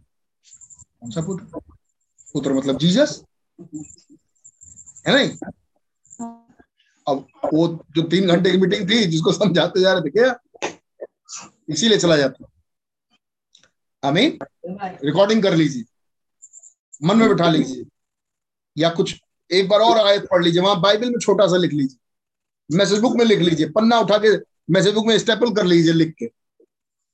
आमीन। या रिकॉर्डिंग कर लीजिए, सुन लेंगे फिर कान में लगा के। जिनकी ये सब आदतें नहीं है वे जागृत नहीं। आमीन। वो जागृत नहीं। आमीन। भैया मेरे पास कान में लगाने वाला नहीं है, है नहीं, 100-150 रुपए मिलता है यार, खरीदने वाला ये थोड़ा सोचेगा जब हमारे पास 2000 हो जाएगा तो मैं 2000 वाला ही लूंगा। अरे मरता क्या ना करता, वो 200 वाला खरीद ले, है नहीं, 100 रुपए वाला खरीद ले। 100 रुपया खरीद के कम से कम कान में लगा के देख तो लिया, सुन तो लिया, कौन सा है ढम्मड़ ढम्मड़ बहुत गहरी म्यूजिक में जाना है, नॉर्मल खरीद लिया। हुआ क्या? वो वचन सुन लिया, वो मैसेज को सुन लिया, और उसके मन में चला गया। अब जब आएगा तो बारिश जब बरसेगी और बीज अंदर है तो पनकेगा भाई। हमें बारिश तो उसे उगाए जब अंदर बीज। हमें अब भूमि पर बारिश की बारिश पड़े, धूप की धूप पड़े, अंदर बीज हो ही ना तो निकले क्या? कुछ नहीं। आमीन। खाली आए तो खाली चलेगा, है नहीं। और ऐसी बातें जब मन में बैठी रहे, कुछ कुछ चलती रहे, जेकब्स ट्रबल, अच्छा 1,44,000 उनकी गिनती, अच्छा उनके गोत्र, अच्छा वो भी सब पर नहीं खुले, है नहीं। कुछ ऐसे उदाहरण में तो और बोलते जा रहा हूं मैं, ऐसी बातें जहन में बैठी हुई हैं, जैसी बात उठे, अच्छा वो बोला गया था, ये वाली बात था, ये वाली, अपने आप जागृति आने लगती है। यस, आमेन, हालेलुया। नहीं, हमने देखा था इस बात को, उनकी कब्रें खुल गई, सोई हुई लोटे जग गई और कुछ समय के बाद निकल गई बाहर। पहले वो अरविंद राज कौन भाई, पहले वो जग गई है ना, पहले उनके अंदर क्या आई, एक जागृति, और ये जागृति क्या लेके आई, उनका रैप्चर। नहीं तो यही प्रोसेस हमने देखा था कि हमारा भी है, पहले क्या आएगी, जागृति। आमीन आमीन। हर चीज के लिए एक जागृति। आमीन। फिर से एक साधारण सवाल, एक क्विज। जब क्विकनिंग आती है तो सबसे पहले क्या चीज होता है जीवन, याद करके बताइए। जब जागृति आती है, जब जागृति आती है, वचन याद करिए। जब जागृति आती है, जब क्विकनिंग आती है नहीं, क्विकनिंग को और हमने क्या देखा था, प्रेतों की किताब में प्रेतों के साथ उन्हें 120 के साथ क्या हुआ था, क्या आ गया। जब क्विकनिंग आती है तो सबसे पहली चीज क्या होती है, आपकी बोली बदलती है। आप वैसे बोलते नहीं रहते जैसे आप बोलते थे। आमीन। का मतलब है कि कुछ जागृति आ रही है। आमीन। सबसे पहली चीज कि आपकी बोली बदलने लगती। आमीन। मत मानो, मर्जी हमारी। आमीन। आप पाएंगे जैसे थे वैसे ही। लेकिन जिन लोगों ने ये सब बातें प्रचार की जा चुकी है, 25 पॉइंट मैंने रखे थे खुदा के फजल से, 25 पॉइंट हमारे वायदे थे, और एक एक पॉइंट को हमने रुक रुक के देखा था, और 25 पॉइंट तो छांटी लिए थे जो मैसेज में हमारे वायदे। कितनों को याद है, कितनों को याद है कि हमने 25 पॉइंट, ये फ्राइडे की मीटिंग से शुरू हुई थी, वहीं से 25 पॉइंट्स, कितनों को याद है 25 पॉइंट्स थे, प्रचार हुआ था। अच्छा, कितनों के पास वो 25 पॉइंट्स मिल जाएंगे, पूरा पूरा प्रचार नहीं लेकिन 25 पॉइंट्स मिल जाएंगे कि भैया हमारे पास लिखे हुए हैं। आमीन बोलिए, हमारे पास लिखे हुए हैं, वो 25 पॉइंट्स मैं पलटूंगी या पलटूंगा तो मुझे मिल जाएंगे। ये 25 पॉइंट्स क्या, संडे तक जितनों ने आमीन बोला निकाल के लाइएगा। कुछ के नाम तो मैंने सुन लिए। आमीन। वो 25 पॉइंट्स कौन कौन से थे, जो वायदे के पॉइंट्स थे। आमीन। 10-12 तो मुझे इस वक्त एकदम एग्जैक्ट इस समय याद, अभी बैठ के दोहराऊंगा तो मुझे सारे याद आ जाएंगे, है ना। अब मेरे पास तो लिखे हुए 25 पॉइंट, ठीक है, तो मैं वो 25 पॉइंट्स लेके आऊंगा। और ईमानदारी से जितने लोगों ने आमीन बोला वो हाथ उठाइएगा वहां पे, भैया हमारे पास लिखे हुए हैं ये पॉइंट्स। आमीन आमीन आमीन। ये सब क्या है, ये सब करवा रहा हूं। अगर बिना किए ये चीज होने लगे, यह जागृति, सही बात है, इसे कहेंगे क्विकनिंग। और जो व्यक्ति क्विकेंड हो जाता है वो कहीं और ध्यान देने लगता है। आमीन। वो ध्यान देने लगता है रैप्चर पे। अरे मुझे ये तो पता ही नहीं है, ये मोहरों के बारे में मैं डिटेल जानता नहीं हूँ। वो ध्यान देने लगता है उधर। जब वो ध्यान देने लगता है उधर, इसलिए उसकी बोली में बदलाव आ जाता है। आमीन। अपने आप, क्योंकि वो दूसरे बातों में फंसना नहीं चाहता, बोलना नहीं चाहता, और खुदावन का आत्मा उससे डील करने लगता, जागृति आ जाती है और उसकी बोली बदलती। धीरे धीरे रूप बदलेगा, धीरे धीरे बॉडी बदल जाएगी। ये जागृति ही थी क्विकनिंग, जो रैप्चर लेके आई। और जो जागृत थे वही रैप्चर में उड़ाए गए, यीशु मसीह के रैप्चर के साथ। बात सही है। ये होगा हमारा ईस्टर। आमीन। आइए, थोड़ी देर हमारे पास है, मैं फिर से पढ़ता हूं। It is the end. अब इतनी साधारण अंग्रेजी सबको आती, मैक्सिमम लोगों को आती, बहुत सारे लोग। इट इज द एंड, ये अंत है, यानी कोई बहुत टफ इंग्लिश नहीं है। कई बार ऐसा भी होता, अब जैसे ओनली बिलीव का सॉन्ग ले ली, अब only believe all things are possible, कहां सबको आता होगा इसका हिंदी मतलब। लेकिन जब से गाने लगे सबने पकड़ लिया। आमीन आमीन। और टंग तो टंग है भाई, अगर बोलते रहोगे तो आ जाएगी। एक है हमारे हिंदुस्तान के भाई, वो चले गए विदेश, कई विदेशी भाषा उन्होंने सीख ली बोलते बोलते। पंजाब चले जाइए, कुछ दिन रहिए, पंजाबी बोलने लगेंगे, है नहीं तो अंग्रेजी सुनते सुनते अंग्रेजी नहीं बोलने लगते हैं, बोलने लगते only believe all things are possible, सबको रटा हुआ है, है नहीं। ऐसी जब 20 बार 25 बार 50 बार मैसेज की एक ही लाइन आए तो उसको सिर्फ 2-3 बार अपने मुंह से बोल दीजिए या प्रार्थना में बोल दीजिए, यस प्रभु, it is the end of time, it is the end of struggling world, it is the end of struggling nature, it is the end of time, it is the end of 7 seize, it is the end of the earth, आमीन, it is the end of the church ages. अपने आप बातें याद आ जाएंगी। आमीन आमीन। और एक तो बल भी मिलेगा, यार पहली बार आज मैंने बड़ा सही बोला। आमीन। पता नहीं क्या हो गया है, सुनते जाए कोई नहीं। इसलिए बोला ये बच्चों को नहीं कहा जाता, इसको 10 बार रिपीट करो, 10 बार दोहराओ, उसको 10 बार बोलो। हम जो आयतें याद कर रहे हैं डेली, उसको 10 बार तुम बोलो, तुम बोलो, फिर तुम बोलो, फिर तुम बोलो। आज मेरे पास एक नया आइडिया है, पहले अपने घर में कल सुबह से लागू करूंगा, फिर संडे को आपको बताऊंगा। तो ये नया आइडिया निकाला मैंने, कौन कौन सी आयत रटा। वैसे तो एक बताया था मैंने कि अपने अपने वायदे की आयतों को रटा और उसको बार बार रिपीट करके बोला जाए। लेकिन मेरे पास एक और चीज है, कुछ और नॉर्मल आयतें याद की जाए कैसे, कौन सी। एनीवे, मेरे ख्याल से आपको पसंद आ रहा होगा ये सब बातें। God bless you.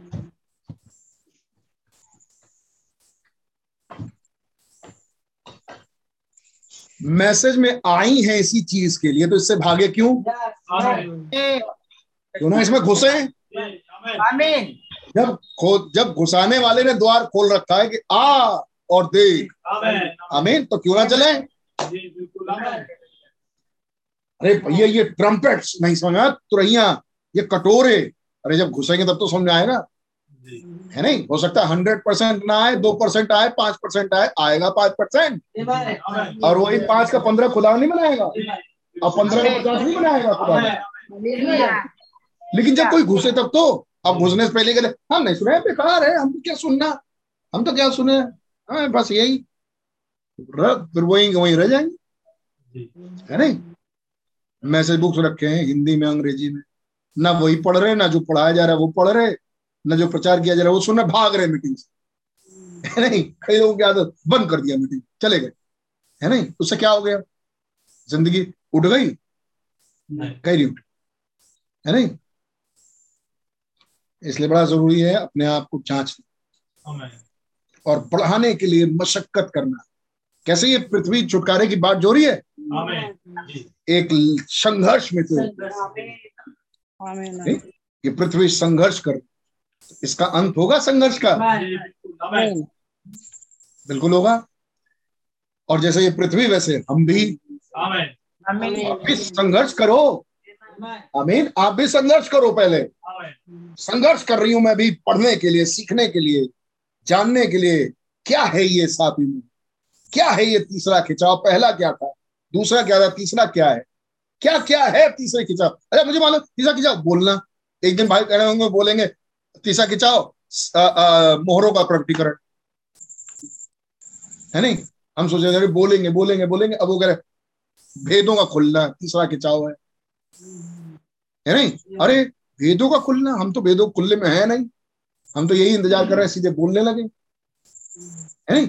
इसलिए जब डरेंगे भागेंगे तो यह आपके लिए है नहीं, और जिनके लिए है वो कहेंगे मैं तू आप बब्बर शेर, मैं भी शेर का बच्चा। आमीन। आप गरजे तो हमें भी गरजना सिखाइए, आमीन। आप बाप हम बेटे, ठीक है, नहीं सीख पाए, लेकिन आप बाप है तो अब आप भैया आ रहे हैं, हजूर माफ कीजिएगा, सिखाइए, है नहीं। अगर तुम अपने बच्चों को बुरे होकर, आमीन, अंडा मांगने पर सांप नहीं देते, तो क्या वो तुम्हें ये छुटकारे की किताब समझाने पे जब आ जाए तो छुटकारे की किताब समझाएगा नहीं? इस मोहर का पवित्र आत्मा नहीं देगा? और जहां वो पवित्र आत्मा टच होने लगा, आमीन, तो वो सीधे लेके घुसाएगा इसी मोहर के अंदर, आमीन, और समझाना शुरू कर देगा इस घड़ी की चीज, आमीन। एक ऐसी कलीसिया चाहिए, आमीन, एक ऐसी कलीसिया चाहिए जो इन बातों में घूमना शुरू, आमीन। गॉड ब्लेस यू ऑल, ताकि प्रचार करते करते पीछे ना घूमा जाए, आगे बढ़ा जाए, और मैसेज देखे जाए, और मैसेज के कोट्स जो पढ़ दिए जाते हैं लेकिन वो असरात, मतलब वो असर सामने से दिखाई नहीं देता, लोग चुपचाप बैठ के सुनते हैं, जबकि वो चुपचाप पढ़ने वाली अब आयत नहीं है, अब वो चुपचाप बैठने वाली वो मैसेज के कोट्स नहीं है। ये क्यों है? क्योंकि वो जागृति नहीं है। जिस दिन पकड़ने लगेंगे वही मैसेज का कोड, आमीन, अवंडर लाएगा, आमीन, 100%, आमीन। लेकिन ऐसी कलीसिया, God bless you all, praise Lord. It is the end, ये अंत है, it is the end of Stirling world, it is the end of Stirling nature. ये संघर्ष करने वाले पृथ्वी संसार का अंत है, ये संघर्ष करने वाले पृथ्वी का अंत। बातें हमने देखी थी पिछली बार। It is the end of everything. ये सब चीजों का अंत है। In there, उसमें it is the end of the trumpets. ये तुरहियों का अंत। आमीन। It is the end of the trumpet. ये तुरहियों का अंत। जब हम बात करते हैं तुरहियों की, हमारे पास एक मैसेज है तुरहियों का। आमीन। जिसमें भाई ब्रह्म रख रहे हैं तुरहियों के पर्व को, जो लय व्यवस्था से है। लेकिन जब आप बात करते हैं तुरहियों की, तो मैंने एक बार एक आयत पढ़ाई थी आपको, एक बार और निकाल लीजिए, गिनती की किताब और उसका 10वां अध्याय, गिनती की किताब नंबर्स उसका 10th चैप्टर 10वां अध्याय और उसकी पहली आयत से। फिर यहोवा ने मूसा से कहा, चांदी की दो तुरहिया गढ़ के बनवाई जाए, तुम उनको मंडली के बुलाने और छावनियों के प्रस्थान करने में काम में लाना, और जब वे दोनों तुरही फूकी जाए तब सारी मंडली मिलाकर तंबू के द्वार पर तेरे पास इकट्ठी हो जाए। यदि एक तुरही फूकी जाए तो प्रधान लोग जो इजराइल के हजारों मुख्य पुरुष हैं वे पास इकट्ठे हो जाए। जब तुम लोग, यहाँ क्या है, दो तुरहियां फूकी जाए तो ये हो, एक तुरही फूकी जाए तो ये हो, आगे प्रधान इकट्ठे हो, सांस भाग के फूकी जाए तो पूरब की दिशा की छावनी का प्रस्थान हो। अच्छा ये बताइए, ये मैं एक बार पढ़ा चुका हूँ कि नहीं? अच्छा, अगर मैं पूछ लिया होता कि क्या तुरहियों के बारे में खुदा ने समझाया था, यहोवा ने कहा था कि ये तुरही ऐसे फूकी जाए तो ये ऐसे फूकी जाए तो ये तो ऐसे फूकी जाए, अगर मैं इस तरह से बोलता तो आप आयत निकाल देते या कुछ अंदाजा मार देते कि ये गिनती की किताब में था? पूछ नहीं रहा हूं, ये सोचिएगा, क्योंकि ये तो हो चुका था, और वो भी एक बड़े विषय को लेकर तुरहियों। आमीन। जब आप बात करते हैं यीशु के संदेश का, तो तुरहियां उनमें से बहुत खास है, कटोरे उनमें से बहुत खास है, मोहरे बहुत खास है, आमीन। तो जब इस तरह की आयतें जब बोली जाती है तो कुछ मन जागृत हो जाता है, अरे ये तो तुरहियों की आयतें हैं, ये कह रहा हूं मैं आशीर्वाद से, आमीन। ये है जागृति। क्या है ये तुरहियां? लिख लिया, पन्ना ऊपर स्टार बना दिया, है नहीं, ट्रम्पेट्स लिख दिया, कुछ लिख लिया कहीं पेपर पर लिख लिया, है नहीं, मैसेज बुक उठा के तुरहियों मैसेज बुक उठा के पीछे लिख दिया, अच्छा ये भी आयत तुरहियों की, आमीन। इस तरीके के मन से, आमीन, आगे को खुदावन प्रोग्रेस करें, आमीन। कोई गड़बड़ी हो गई तो आगे खुदावन सुधार लेंगे, अगर मन हलीम हो, सुधरने वाला हो। आगे पढ़िए। जब तुम दूसरी बार सांस बांध के फूको तब दक्षिण दिशा की छावनी का प्रस्थान हो जी। उसके प्रस्थान करने, जब तुम एक बार सांस बांध के फूको पूरब की तरफ से, दो बार सांस बांधो दक्षिण की दिशा से, उसके प्रस्थान करने के लिए सांस बांध कर फूके जी। और जब लोग को इकट्ठा करना करके सभा करनी हो जी, तब भी फूकना परंतु सांस बांधती नहीं, और हारून के पुत्र जो याजक हैं वे उन तुरहियों को फूंका करें। तो क्या बता रहे हैं, जब तुम छावनी के बाहर प्रस्थान करना, तो जब लोगों को इकट्ठा करना हो तो तुरहियां फूको, जब प्रधान को इकट्ठा करना, प्रधानों को इकट्ठा करना तो तुरहियां फूकना है। कैसे कैसे वो लिखा है। जब इस दिशा से प्रवेश करना हो पूरब की दिशा से तो फूको, जब दक्षिण की दिशा से प्रवेश करना हो तो फूको। यानी दिशा, किस दिशा से आओगे वो भी तुरही बताएगी। आमीन। जब लोगों को इकट्ठा करना है तो भी तुरही फूको। आमीन। हम जानते हैं कि जब तुरहियां फूकी जाती है तो लोग इकट्ठे होते हैं। आमीन। तुरहियों के पर में यही है। आगे, यह बात तुम्हारी पीढ़ी के लिए सदा की विधि रहे। हारून के पुत्र जो याजक है वो इन तुरहियों को फूंका करे। आमीन। ये याजक है, उनके लिए ये विधि है, वो इस तरीके से तुरही फूके। नवापन, और जब तुम अपने देश में किसी सताने वाले बैरी से लड़ने को निकलो तब तुम तुरहियों को सांस बांध कर फूकना। जब लड़ने निकलना तब भी सांस बांध के फूक के निकलना। जब किसी शत्रु से लड़ने जाओ तब भी तुरही को फूक के जाओ, है नहीं। तब तुम्हारे खुदा यहोवा को तुम्हारा स्मरण आएगा और तुम अपने शत्रुओं को शत्रुओं में बचाए जाओगे। तुम अपने शत्रुओं में बचाए जाओ। आमीन। तो दूसरी चीज, ये तुरहियां क्या कर रही हैं, इकट्ठा कर रही हैं, किस दिशा से निकलना बता रही हैं। आमीन। किसे इकट्ठा होना ये भी बता रही हैं। आमीन। पूरा सभा आ जाए या केवल प्रधान लोग आए ये भी बता रही है। अच्छा, ये तुरही एक और काम कर रही है, लोगों को इकट्ठा कर रही है, एक और काम कर रही है, ये तुरही खुदा को भी स्मरण दिला रही है। आमीन। आमीन। आमीन। जब तुरही फूकी जाए, जब तुम किसी से लड़ने को निकलो तो तुरही फूक के निकला ताकि खुदा याद करे। आमीन। खुदा स्मरण कर ले इस तुरही को सुन के, ये तुरही की आवाज को सुन के। आमीन। कि ये वाली तुरही तो इस काम के लिए फूकी जाती थी, ओहो ये लड़ने के लिए जा रहे हैं, मुझे इनकी हेल्प करनी चाहिए। आमीन। बिना इस आवाज के खुदावन हेल्प के लिए नहीं आएंगे, और जिस काम के लिए जा रहे हो उस काम की तुरही की आवाज सुन के ही खुदा मूव करेंगे। अभी सुना रहा होगा। आगे, अपने आनंद के दिनों में और अपने नियत पर्वों में और महीनों के आदि में और अपने होम बलियों और मेल बलियों के साथ तुरहियों को फूकना। आनंद के दिनों में फूकना। आमीन। अपने नियत पर्वों में भी फूकना, अपने मेल बलि जब चढ़ाने आओ तब भी फूकना। ये तुरहियों का रोल इन सब जगह पर है। आमीन। आगे, इससे तुम्हारे खुदा को तुम्हारा स्मरण आएगा। यस, मैं तुम्हारा खुदा यहोवा हूँ। इससे खुदा को तुम्हारा स्मरण आएगा और मैं तुम्हारा खुदा यहोवा हूँ। आमीन। एक से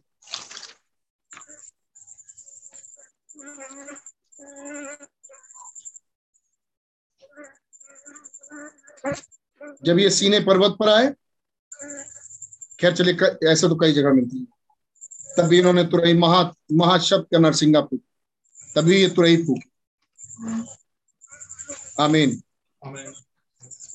और फिर आ जाइए जो माना जाना स्क्रिप्चर है, तो हम बार बार तुरहियों के लिए पढ़ते हैं। लैव अवस्था, उसका 23वां अध्याय है, और यह है पर्व, और इन पर्वों में भी तुरही फूकी जाती है। अभी यहाँ तक कि तुरहियों का एक पर्व भी है। 23वां अध्याय 23वां।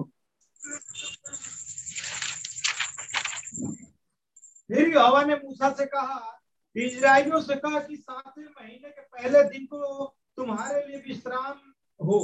7वें महीने के पहले दिन तुम्हारे लिए विश्राम हो, उसमें स्मरण दिलाने के लिए नरसिंगे फूके जाएं। उसमें स्मरण दिलाने के लिए, याद दिलाने के लिए लोगों को तुरहियां फूकी जाएं।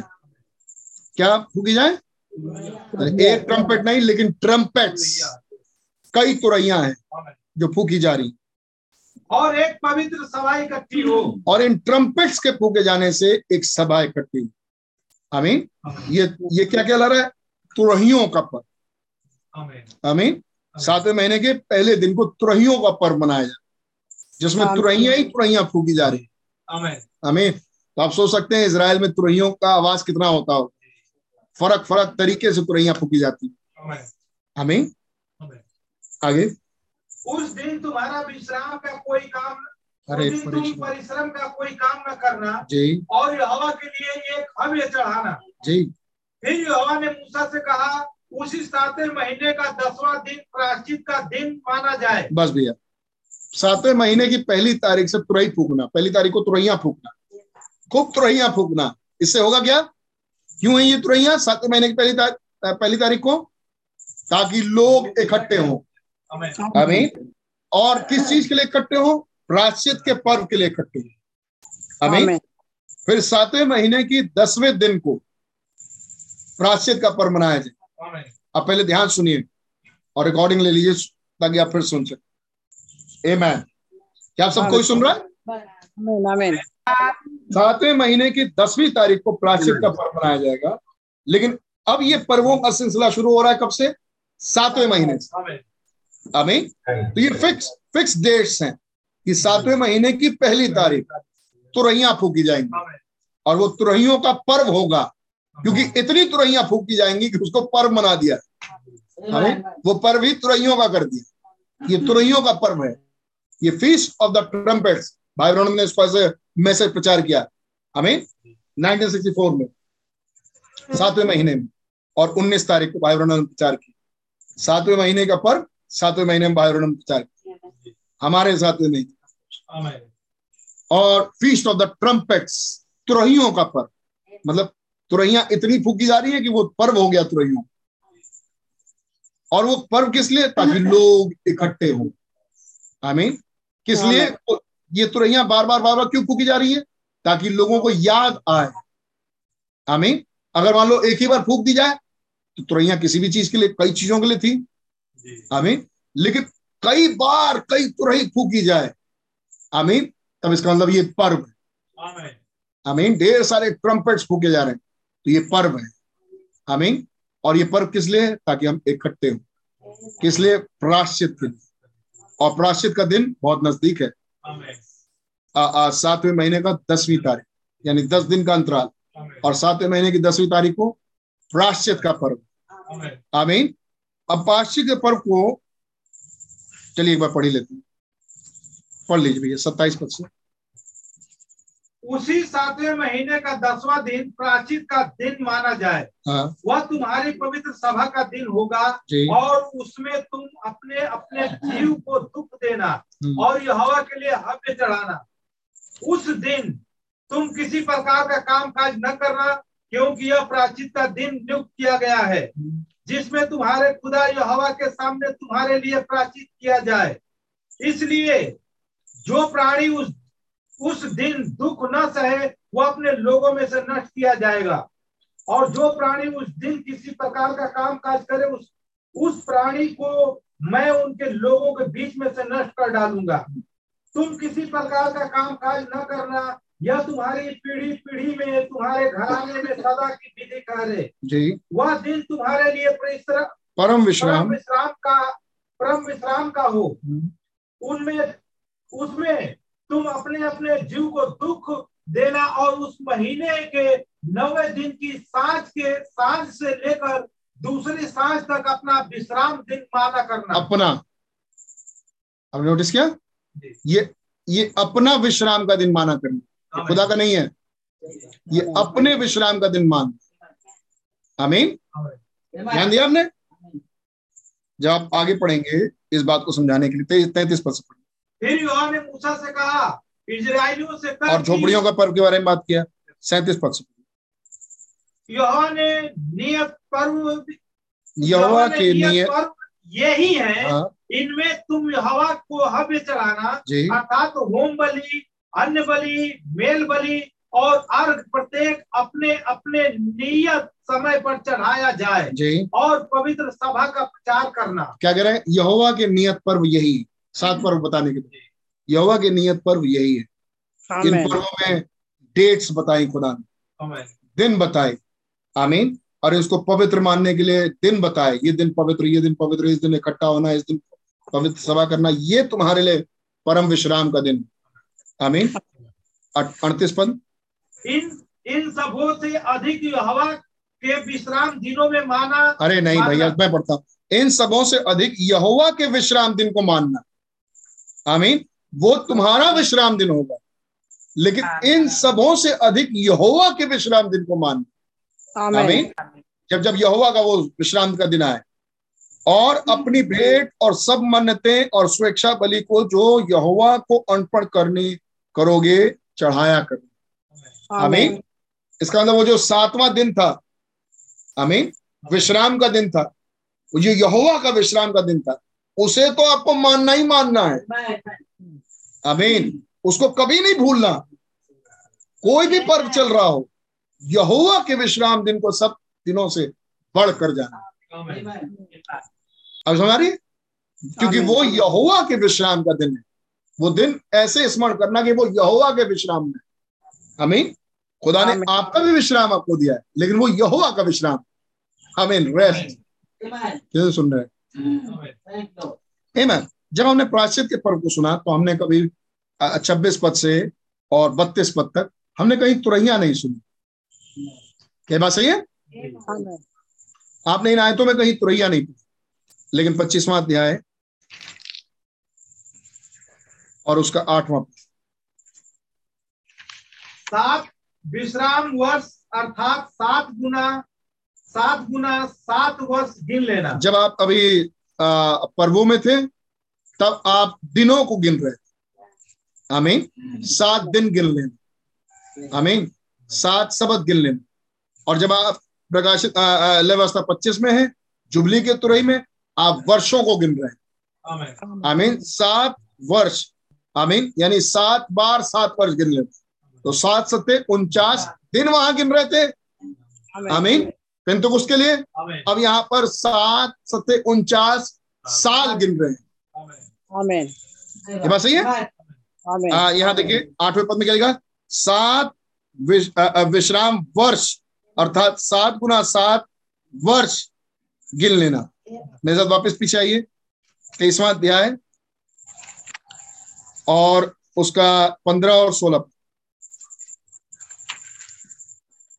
फिर उस विश्राम दिन के दूसरे दिन से अर्थात जिस दिन तुम हिलाई जाने वाले भेंट के फूलों को लाओगे, उस दिन से पूरे 7 विश्राम दिन गिन लेना। विश्राम दिन गिन लेना, वहां क्या था? 7 विश्राम वर्ष गिन लेना।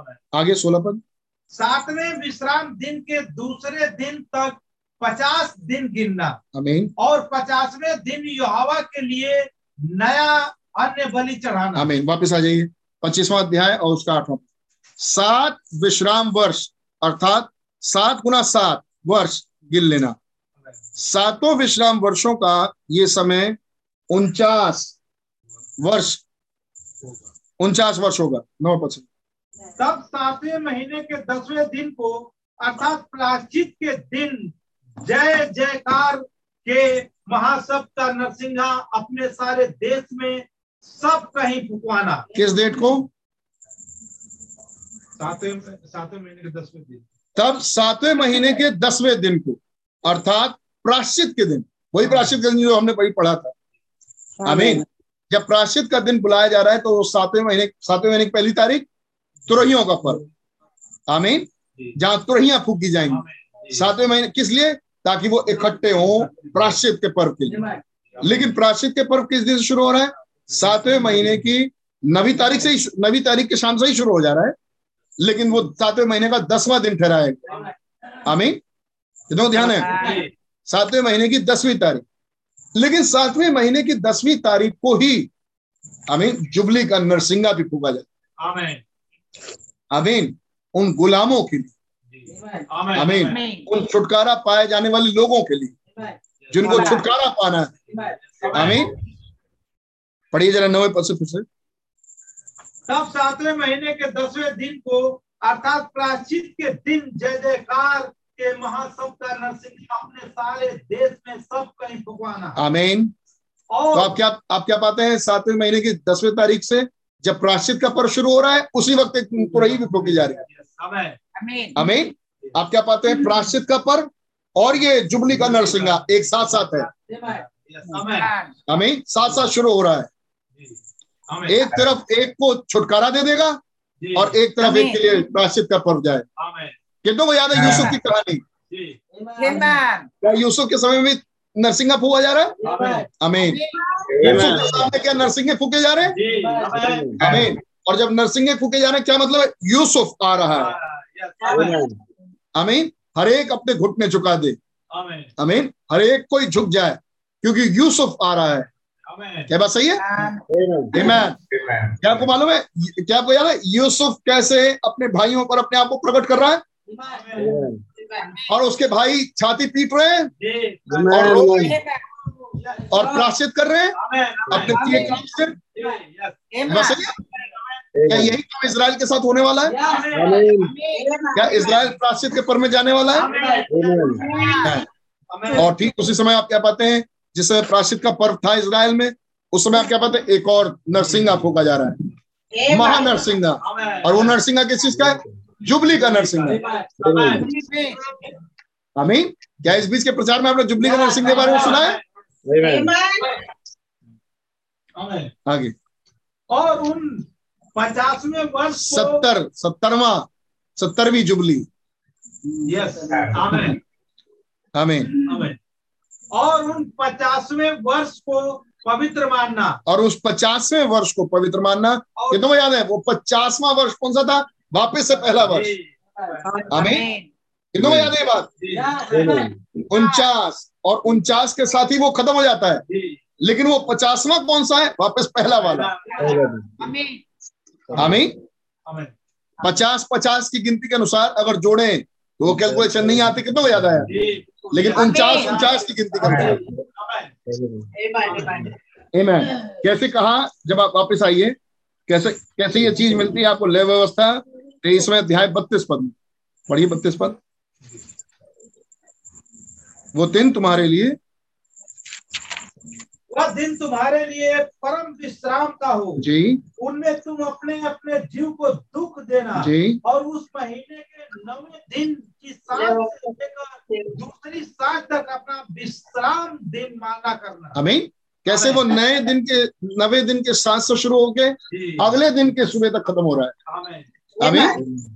और कैसे मैंने अभी सुना था कुछ दिनों पहले, आमीन, वो 49 और 50वां फिर से वो पहला साल है, आमीन। और वहां से फिर 49 गिरेंगे, लेकिन वो उस पहले वाले के लिए 50वां साल, जितना सुना होगा उनको याद है। 10वां पद दिया 25-10 व्यवस्था 25-10। और उस 50वें वर्ष को पवित्र मानना जी, और देश के सारे निवासियों के लिए छुटकारे का प्रचार करना। देश के सारे निवासियों के लिए छुटकारा प्रचार किया जाएगा इस जुबली के नरसिंगे के नीचे। एक तरफ प्रायश्चित चल रहा है, आमीन, और देश के सारे निवासियों के लिए छुटकारा, जिनको छुटकारा चाहिए था, जिनको जाना था। आगे, वह वर्ष तुम्हारे यहाँ जुबली कहलाए, वो वर्ष तुम्हारे लिए जुबली कहलाए। 50वां साल, आमीन, ये 50वें साल पर होगा, आमीन। ये हर 50वें साल पर होगा, आमीन, लेकिन प्रायश्चित का पर्व हर साल होगा, आमीन। ये 50वें साल पर होगा, आमीन। अब हो सकता है आप गुलाम हो केवल 10 ही साल, लेकिन अगला 50 अब आ गया। अब सुनाई, हो सकता है कि आप पहले साल से ही गुलाम है तो 50वें साल कहीं फूकी जाएगी। भैया जुबली का नरसिंगा कब फूका जाएगा? अगले साल फूका गया था, पिछले साल फूका गया था। मान लीजिए कोई कहे पिछले साल फूका गया था, तो आपको कितने दिन तक इंतजार करना है? अभी और आगे 49 साल तक आपको इंतजार करना है। आपको आज ध्यान आया, अरे जुबली का नरसिंगा भी तो फूका जाता है। भैया पिछली बार कब फूका गया था? तो पता चला 40 साल पहले फूका गया। तो आपके लिए कितना बचा है भी? और 10वें साल आप छूट जाएंगे। भैया पिछली बार कब फूका गया था? 48 साल हो गए, तो मतलब कितना दिन? 2 साल और 1 साल और 1 साल के बीतने पर तुरंत वो तुरही आ जाएगी। अब सुनाई, वो अपने फिक्स समय पर ही फूका जाएगा।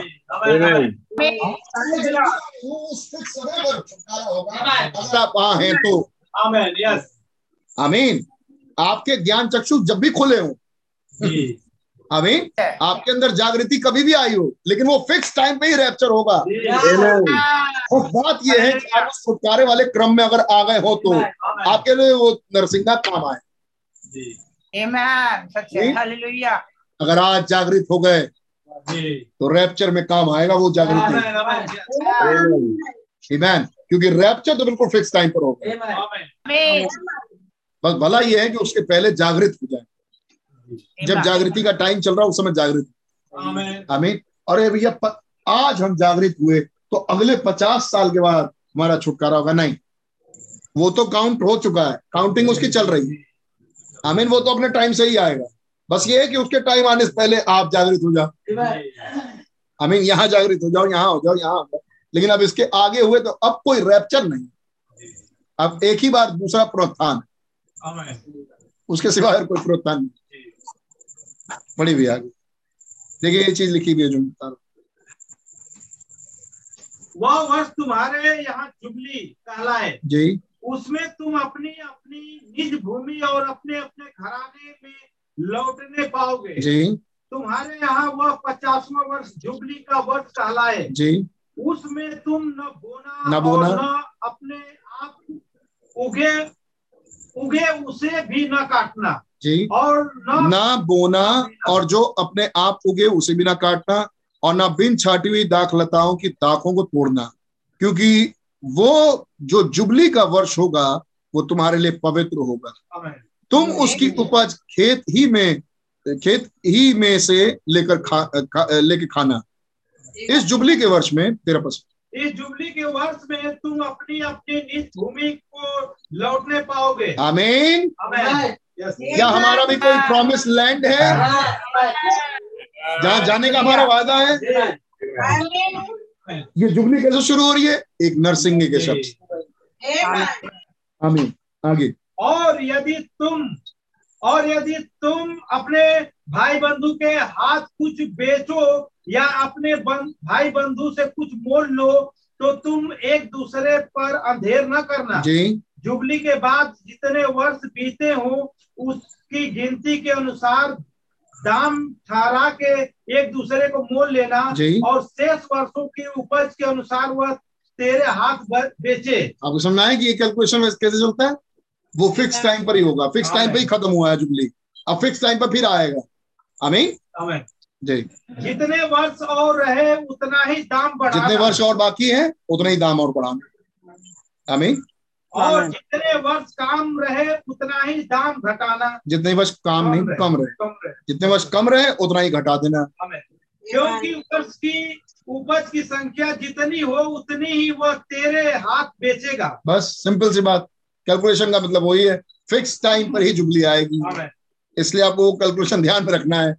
आमीन। तो वो घटाना, जितना वर्ष बीते हो घटा देना, जितना वर्ष आगे हो वो उतना ही बढ़ाना।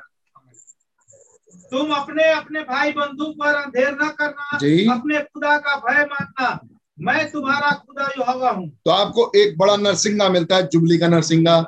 क्या बात सही है? व्यवस्था विवरण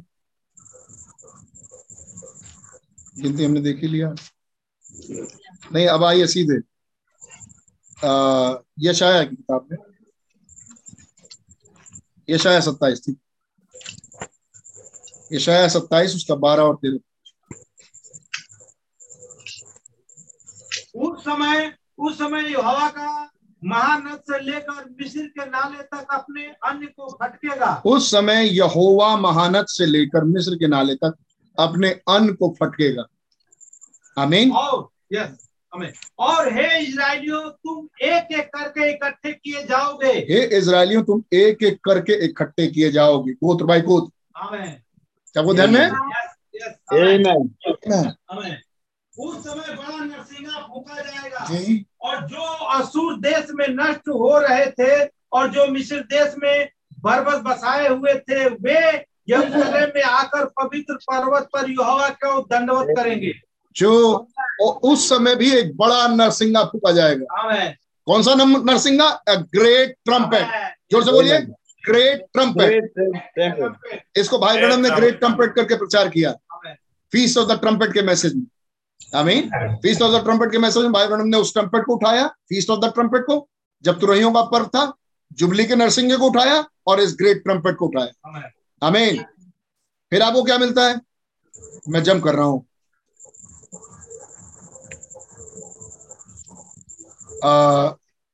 मेरे साथ आइए। पहला कुरिन्थियों और उसका 15वां अध्याय और उसका 51 पद। देखो मैं तुमसे भेद की बातें कहता हूँ, हम सब नहीं सोएंगे। किसके बारे में बात हो रही है? मेरे और आपके लिए। हम आ गए नए ऐतरामे के वायदे पे अपने। आमीन। हम सब नहीं सोएंगे, हम सब नहीं सोएंगे, परंतु सब बदल जाएंगे, परंतु सब बदल जाएंगे। और यह क्षण भर में पलक मारते और अंतिम तुरही फूंकते ही होगा। ये बात सही है। आमीन। आमीन।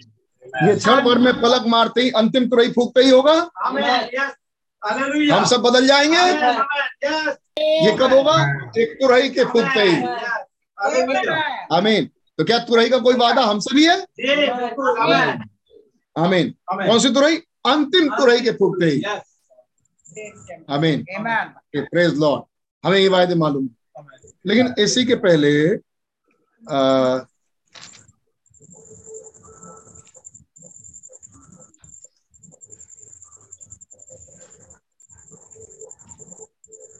बल्कि अच्छा ये रहेगा कि हम ये स्केल की किताब निकालें। ये स्केल उसका 32वां अध्याय,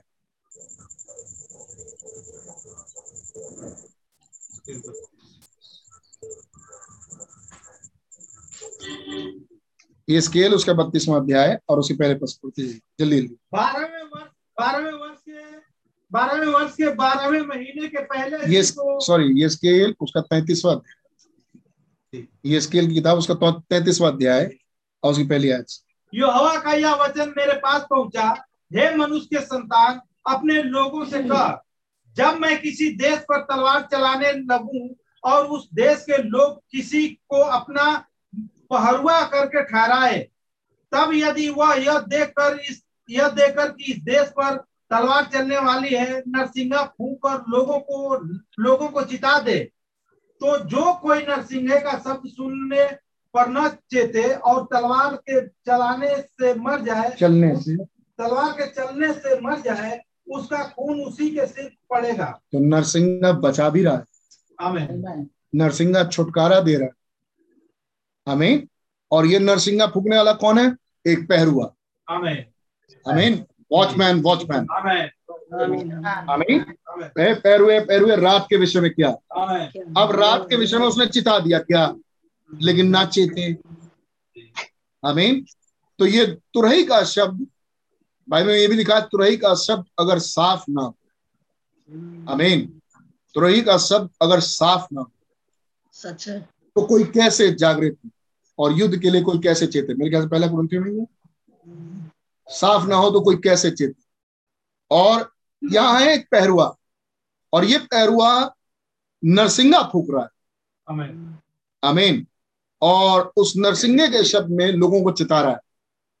लेकिन अगर कोई ना चेते, आमीन, तो कोई ना चेते और तलवार के चलने से वो मर जाए, आमीन, तो उस नरसिंगे के फूकने वाले का कोई दोष नहीं, उसका खून उसी के सिर पर पड़ेगा, क्योंकि नरसिंगा फूका गया और वो नहीं चेते। आमीन। आगे 5 पद। उसने नरसिंह का शब्द सुना परंतु न चेता, इसलिए उसका खून उसी को लगेगा। जी। परंतु यदि वह चेत जाता, परंतु अगर चेत जाता तो अपना प्राण बचा लेता। परंतु यदि पहरुआ यह देखने पर कि तलवार चलने वाली है और नरसिंह फूक कर लोगों को न चिता। अब एक और किस्म का पहरुआ है जो तलवार चलने वाली है देख कर भी चिता ही नहीं रहा। आगे। और तलवार के चलने से उसमें से कोई मर जाए तो वह तो अपने अधर्म में फंसा हुआ मर जाएगा, परंतु उसके खून का लेखा मैं पहरुआ ही से लूंगा, क्योंकि उस पहरुए ने चिताया ही नहीं। आमीन। कौन है ये पहरुआ? एक लीडर। आमीन। एक लीडर। आमीन। नबी भी है, ये प्रचारक भी है, एक अगुआ भी है, सब कुछ है। आमीन। नबी हमारे इन मैसेजेस में है। हम कितने विश्वास करते हैं इस बात? आमीन आमीन। हमारे नबी के शब्द इन संदेशों में है। आमीन। हमारे पास कैसे आते हैं? प्रचारक से। आमीन। सच है। आमीन आमीन। यस। गलत हो तो बोल दो नहीं। अरे कितनों के ऐसे विचार हैं कि अरे कोई नहीं, ये प्रचारक नहीं सुनाएंगे, कोई बात नहीं, दूसरा प्रचारक आएगा वो सुनाएगा। अब मैं आपको बाइबल का एक उदाहरण दूं, पहले बात बता रहा हूं फिर उदाहरण दूं, अपने मनों को थोड़ा साफ करिए। जो प्रचारक रखा गया आपके लिए, बड़े स्पष्ट शब्दों में बता रहा हूं, आज पता नहीं कैसे ये सब बातें बोलने के लिए आज बोल भी देते जा रहा हूं, और बड़ा है खुदावन की तरफ से प्रेरणा आ रही इसलिए बोल रहा हूं। जो प्रचारक रखा गया, अगर आप सोचे कि कोई नहीं कोई दूसरा प्रचारक उठ जाएगा, ये भाग गया तो इसको हटाओ दूसरा प्रचारक उठ, प्रचारक तो कोई मतलब मैसेज उठाए प्रचार करे, प्रचारक प्रचारक हो गया, कोई भी आ जाएगा, ये प्रचारक हटाओ। नबी का संदेश खोले, प्रचार करने लगे, प्रचारक हो गया। लेकिन जो प्रचारक रखा गया भाई, खुदा ने रखा, हमें आप पाएंगे कि उद्धार उसी से मिले। वही प्रचार करेगा तभी छुटकारा हो। अब वो चाहे आप 10 साल के बाद उसको मिलो, तो आपका ही उद्धार 10 साल तक रुका रहेगा। सारी बुक्स रखी रहेंगी, सारे प्रचारक बीच रास्ते में आएंगे, लेकिन उद्धार आपको उसी से मिलेगा। फॉर एग्जाम्पल बाइबल में एक बड़ा उदाहरण देते, एक नबी का जिसका नाम है मूसा। मैंने तो 10 साल का उदाहरण दिया, वहां 40 साल का उदाहरण है। या तो हमारे बीच में एक छुटकारा करने वाला आ गया है, किसे तुझे हम पर न्याय ठहराया, और जबकि वही था, हमें न्याय था। अब वो भगा दिया वहां से, मिस्र से, याद है? अब मिस्र से भगा दिया तो मूसा भी भाग गए, मिस्र से चले गए डर के मारे, है नहीं, चले गए मूसा भी। 40 साल तक उसी मूसा का इंतजार करना पड़ा कि वो लौट के आए। क्या इस 40 साल में उन गुलामों में कोई और दूसरा व्यक्ति पैदा नहीं हुआ? आमीन। लेकिन छुटकारा खुदा ने वचन उसी में रखा। जब तक वो ना आए तब तक नहीं हो सकता। तब तक आप उन खास विषयों को, खास चीजों को जान ही नहीं सकते। ये नहीं हो सकता भाई, ये हमारा आजमाया हुआ चीज है, ये नहीं हो सकता, ये वचन बता रहा है, ये नहीं हो सकता। हाँ, एक चीज हो सकती है, अगर वो प्रचारक मर जाए, अगर वो ना रहे, खुदाई उसे हटा दे, है नहीं, तब खुदावन कोई दूसरे को लाएगा। ये तो है, ये तो हुआ। आमीन। आप माइनर प्रॉफिट और मेजर प्रॉफिट की श्रृंखलाओं को जब पढ़ें आपको ये मिलता है। लेकिन आपको जब तक वो है तब तक तो आपको वेट करना पड़ेगा उसी का भाई। अब वो चाहे पेड़ के नीचे मिले, चाहे गुफा में मिले, चाहे वो आ जाए, चाहे महल में मिले, जब तक वो ना मिले तब तक काम नहीं चलता, नहीं चलता। ये है पहरुआ। आमीन। और अगर खुदा ने पहरुआ ठहरा, और पहरुआ कोई तुरही फूके, तो ये तुरही का फूकना क्या है? प्रचार करना है। Amen. हम देख रहे हैं उस तुरही शब्द को। आमीन। कई जगह हमने देख ली। अब ये भी तुरही है, प्रचार भी तुरही है। Amen. और प्रजा समझे अगर, आमीन, और चेत जाए तो कोई प्रॉब्लम नहीं है। लेकिन तुरही फूका गया बिल्कुल सही, लेकिन प्रजा ना समझे और ना चेते तो प्रजा मरेगी। या ये कहें कि कोई जो ना समझा वो मरेगा, लेकिन उसके खून का पलटा खुदावन उसी से लेगा जो मरा, क्योंकि गलती उस तुरही के फूकने वाले की नहीं। ये तो कहा जा रहा है। लेकिन मान लो कि प्रजा इसलिए नहीं, इसलिए मर गई क्योंकि तुरही फूकने वाले ने तुरही नहीं फूका।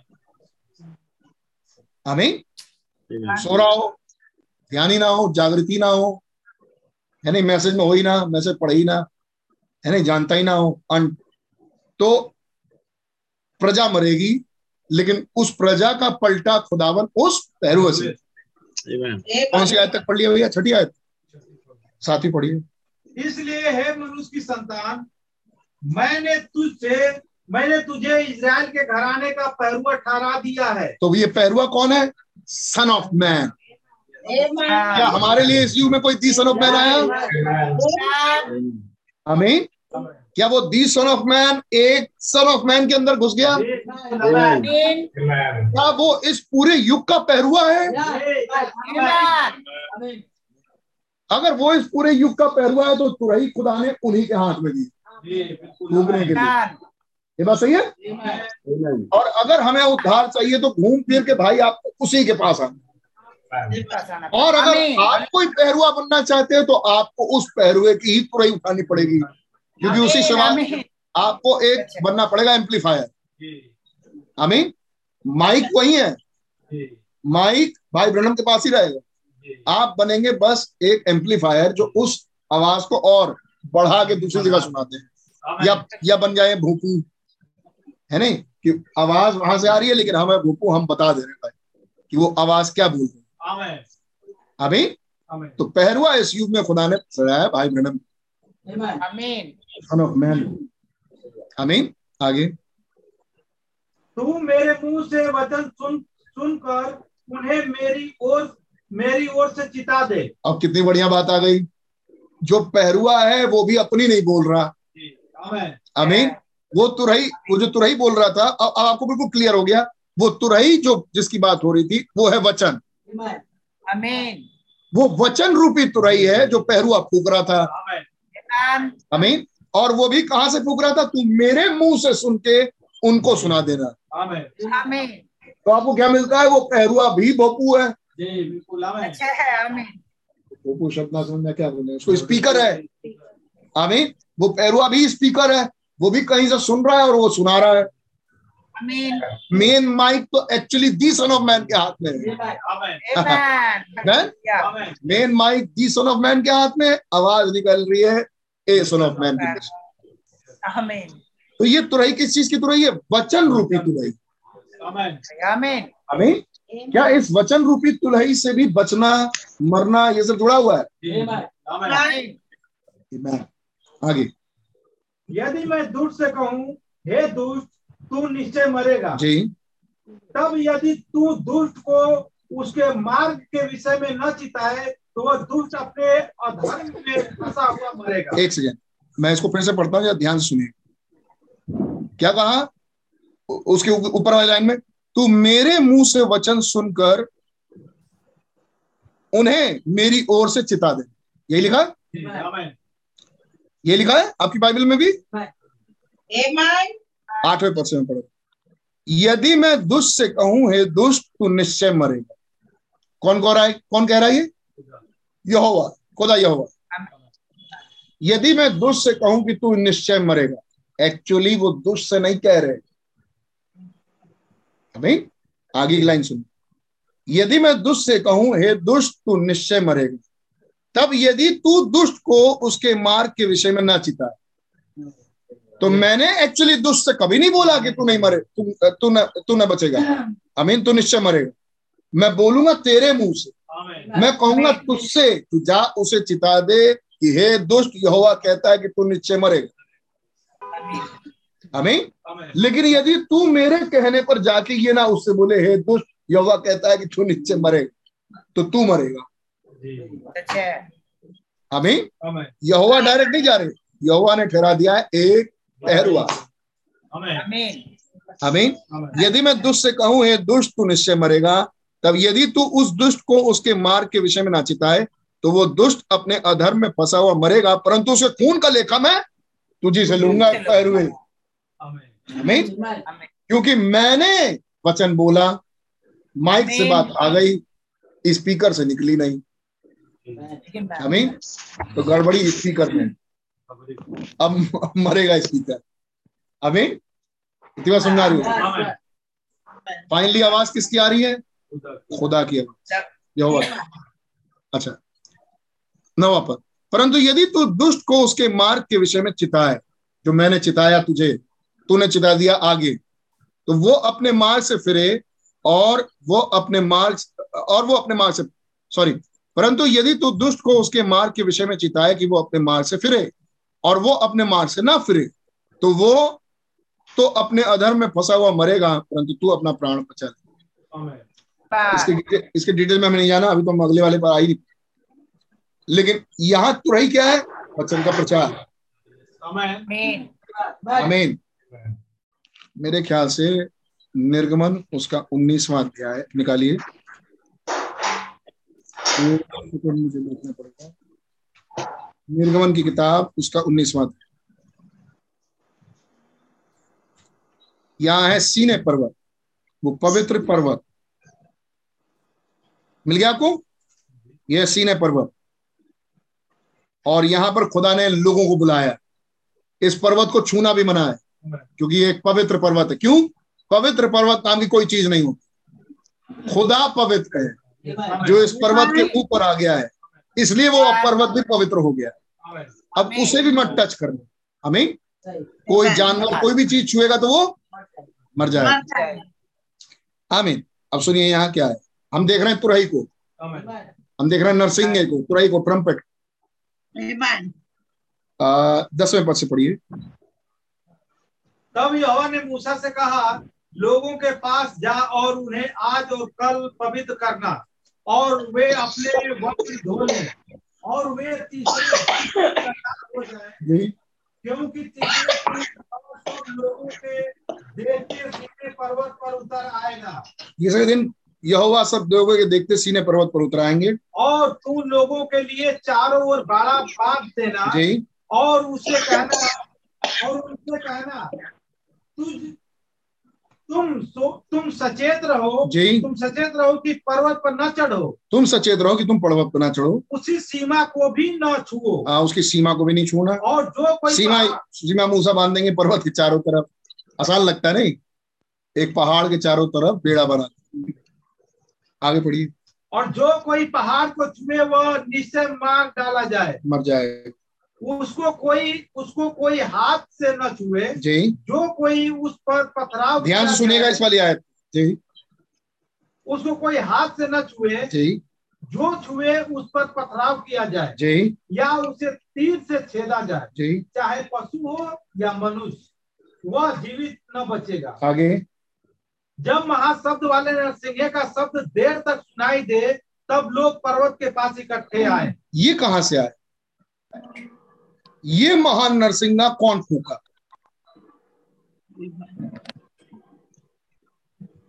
सोलह पद से पढ़िए। 16 पद।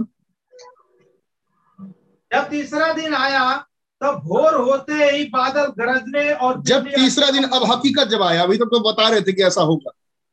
जब तीसरा दिन आया, हकीकत में जब तीसरा दिन आया, भोर होते ही, आगे पढ़िए, भोर होते ही बादल गरजने और बिजलियां चमकने लगी और पर्वत पर काली घटा छा गई। आप सीन सोच रहे हैं अपने मनों में? भोर होते ही बादल गरजने लगे, बिजलियां चमकने लगी और पर्वत पर काली घटा छा गई। फिर का बड़ा भारी शब्द हुआ। कहां से? स्वर्ग से। आमीन। तो क्या ये तुरही स्वर्ग में भी है? फूक रहा है स्वर्ग से तुरही। फिर नरसिंगे का बड़ा भारी शब्द हुआ और छावनी में जितने लोग थे सब कांप उठे। नीचे खड़े थे, बादल गरजा, अंधेरा छा गया, चोर के तड़कड़ाहट का शब्द सुनाई दिया, बिजली कड़की।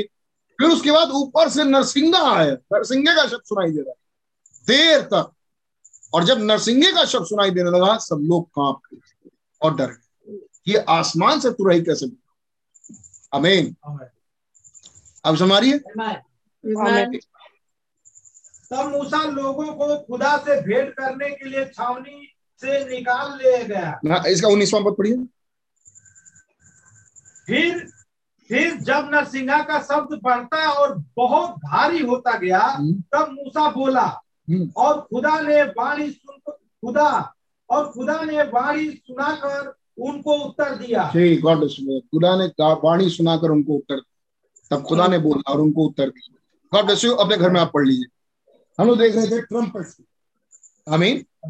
कई जगह बाइबल में ट्रम्पेट्स हमने देख लिया, कई जगहों में हमने तो देख लिया, कई आयतों, इन आयतों को नोट डाउन कर लिया। फिर इसको स्टडी करिए। तो यहाँ का फीस्ट ऑफ द ट्रम्पेट का मैसेज पढ़ डालिए और भी ढेर सारे मैसेज वो पढ़। हमें ये सारे ट्रम्पेट्स। अब हम आते हैं सेवन सील पे। तब बाइबल कहते हैं it's the end of trumpets, ये तुरहियों का अंत है। ये तुरहियों का अंत है। आमीन। हम तो ये भी तुरही, वो भी तुरही, एक तरफ प्रचार भी तुरही, आमीन, एक तरफ खुदा की तुरही, वचन का प्रचार भी तुरही, आमीन, और एक तरफ वो अंतिम तुरही जिसके फूकते ही हम बदल जाएंगे, आमीन।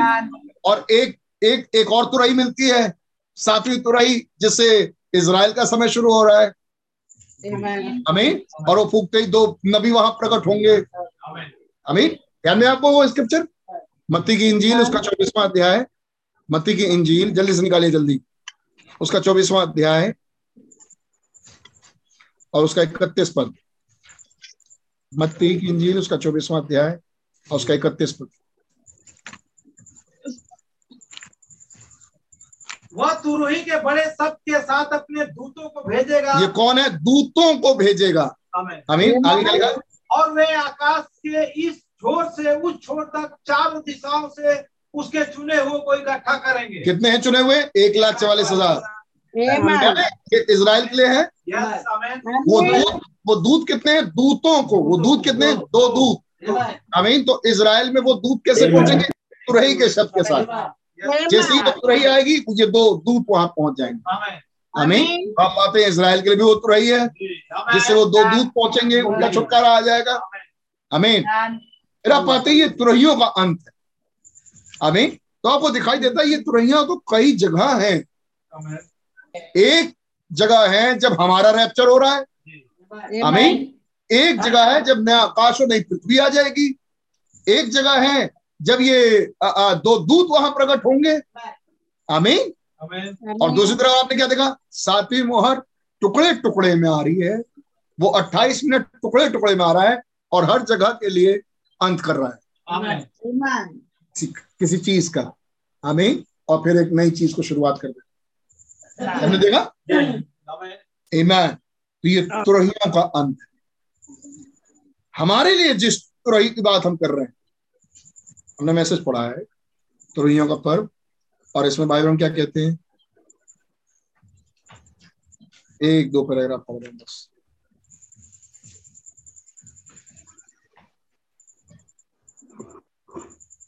दो 270 पैराग्राफ पढ़ रहे हैं तुरहियों के पर्व।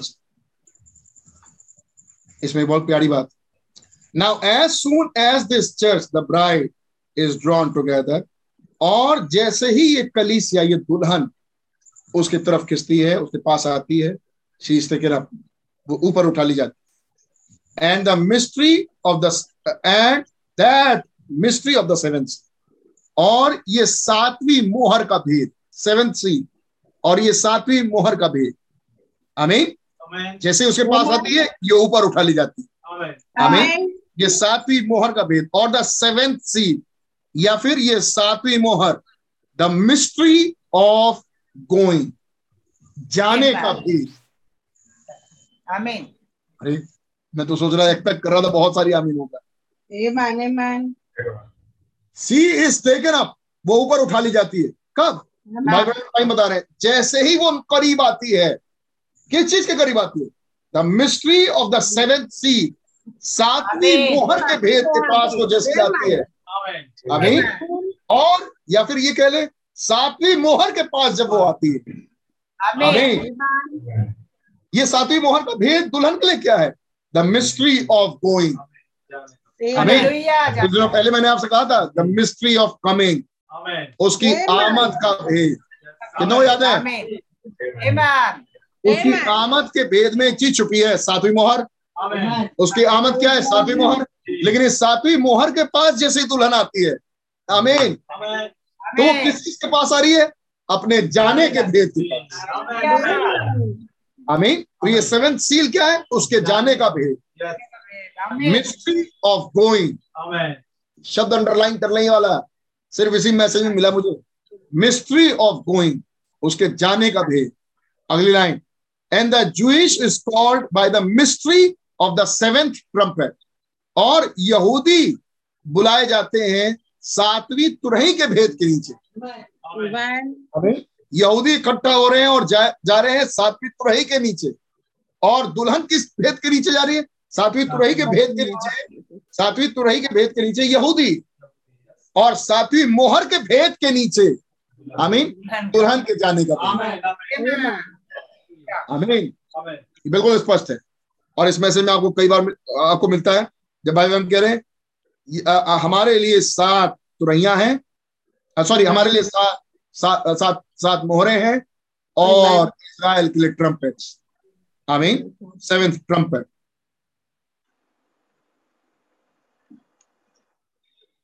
आमीन आमीन। इसको कई बार इसमें अभी समय नहीं है, लेकिन हम इस वाले मैसेज में जाएंगे पुनः चाक। कई साल भर तो हो गया मेरे बैग में ये संदेश, लेकिन आप पाते हैं हमारे लिए जाने का एक भेद है, भेद सातवीं मोहर के नीचे। आमीन। आप बाइबल पढ़ें, वहां अंतिम तुरही फूकी जाएगी। आमीन।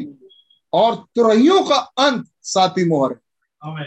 फिर आप क्या पाते हैं उधर इजराइल, जब इजराइल में वो दो नबी प्रकट होते हैं, वहां तुरहियां हैं। आमीन, वहां तुरहियां हैं। क्या इजराइल में वो दो नबी जब प्रकट हो रहे हैं और 1,44,000 के पास मैसेज पहुंच रहा है, ध्यान सुनिए, क्या उससे पहले दुल्हन रैप्चर में जा चुकी है?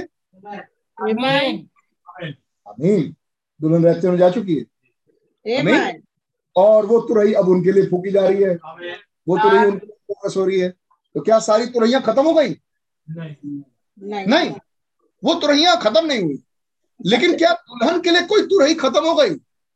यस, ये लिखा है उस अंतिम तुरही के फूकते ही। आमीन। अभी हमने देखा तुरहियां का मतलब प्रचार,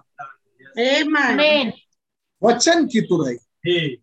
ध्यान में, वो वचन की तुरही खत्म हो जाए,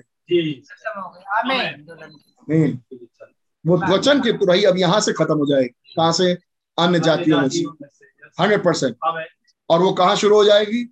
1,44,000 के बीच, उन दो नबियों में से, सेवकाइयों में से। सही है।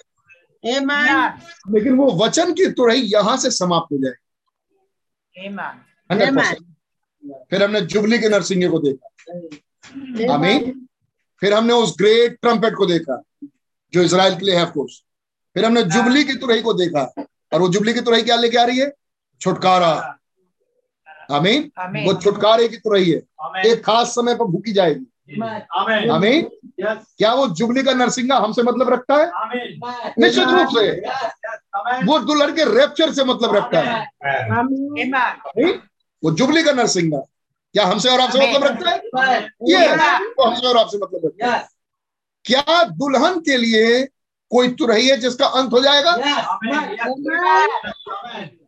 निश्चित रूप से, निश्चित रूप से। लेकिन बात करें उन तुरहियों की जो आगे आने वाले हैं, तो वो तुरहियां पूरी रीति से खत्म नहीं होंगी, लेकिन हाँ दुल्हन के लिए खत्म हो जाएगी। यस, दुल्हन के लिए खत्म हो जाएगी।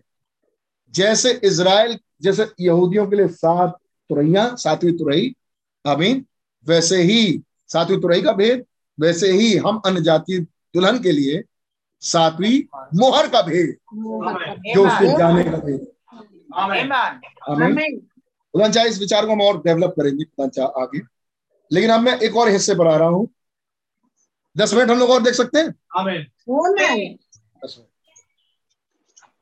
जितने सुनते हैं उतने सुनते रहते हैं। God bless you all.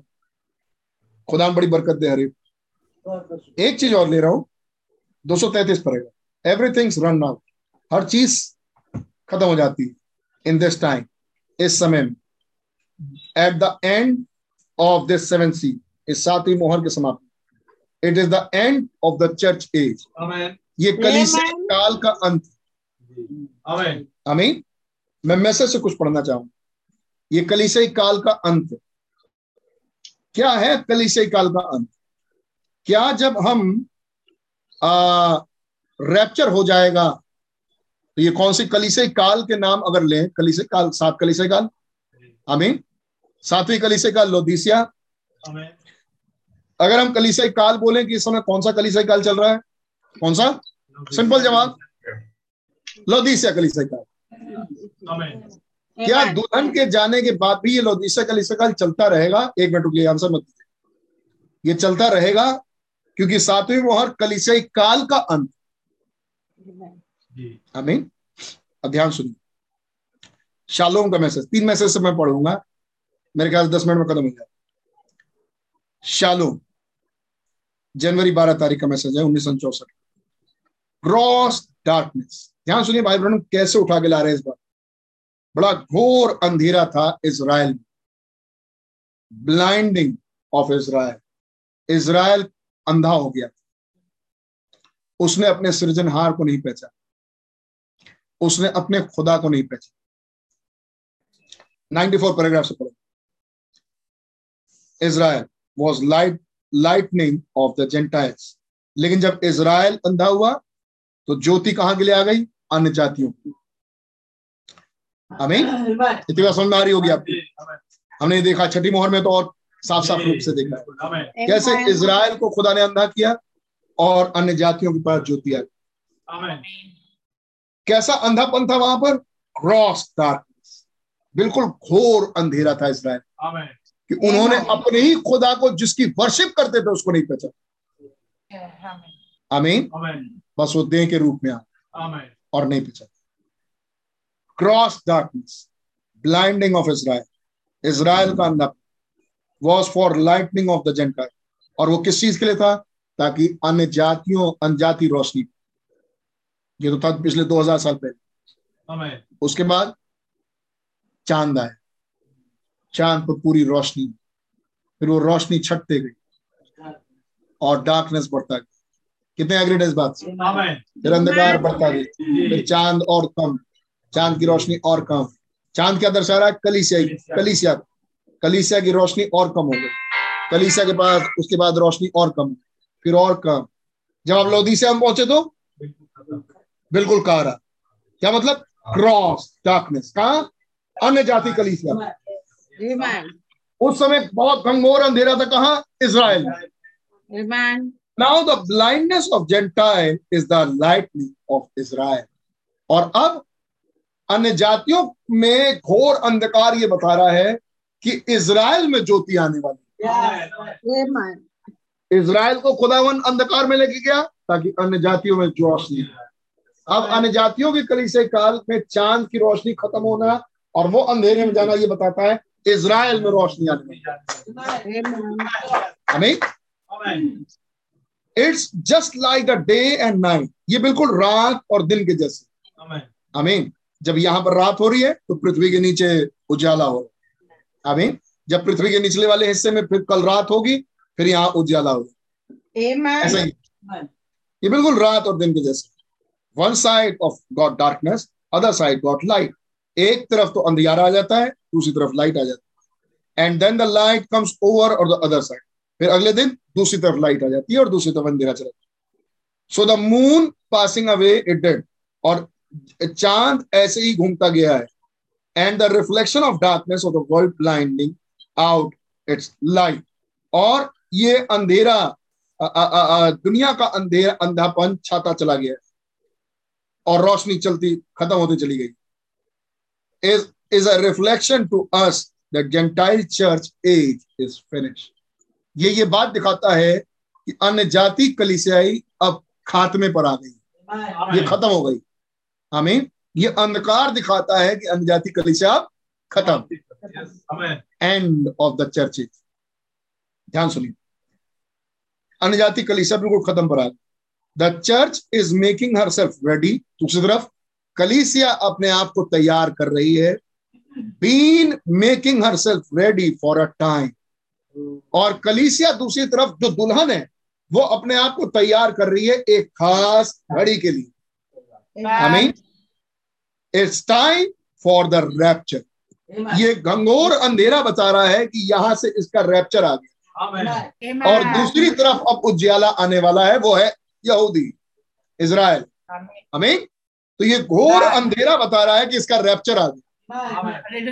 आमीन। ताकि इजराइल के दिन शुरू। खुदावंदा नाम मुबारक हो। ये इसका एंड आ गया, इस कलीसिया का एंड आ गया। क्या आ गया? एक खास समय आ गया जब कलीसिया ने, दुल्हन ने अपने आप को तैयार किया एक खास घड़ी के लिए, और वो क्या है? उसका रैप्चर। आमीन आमीन।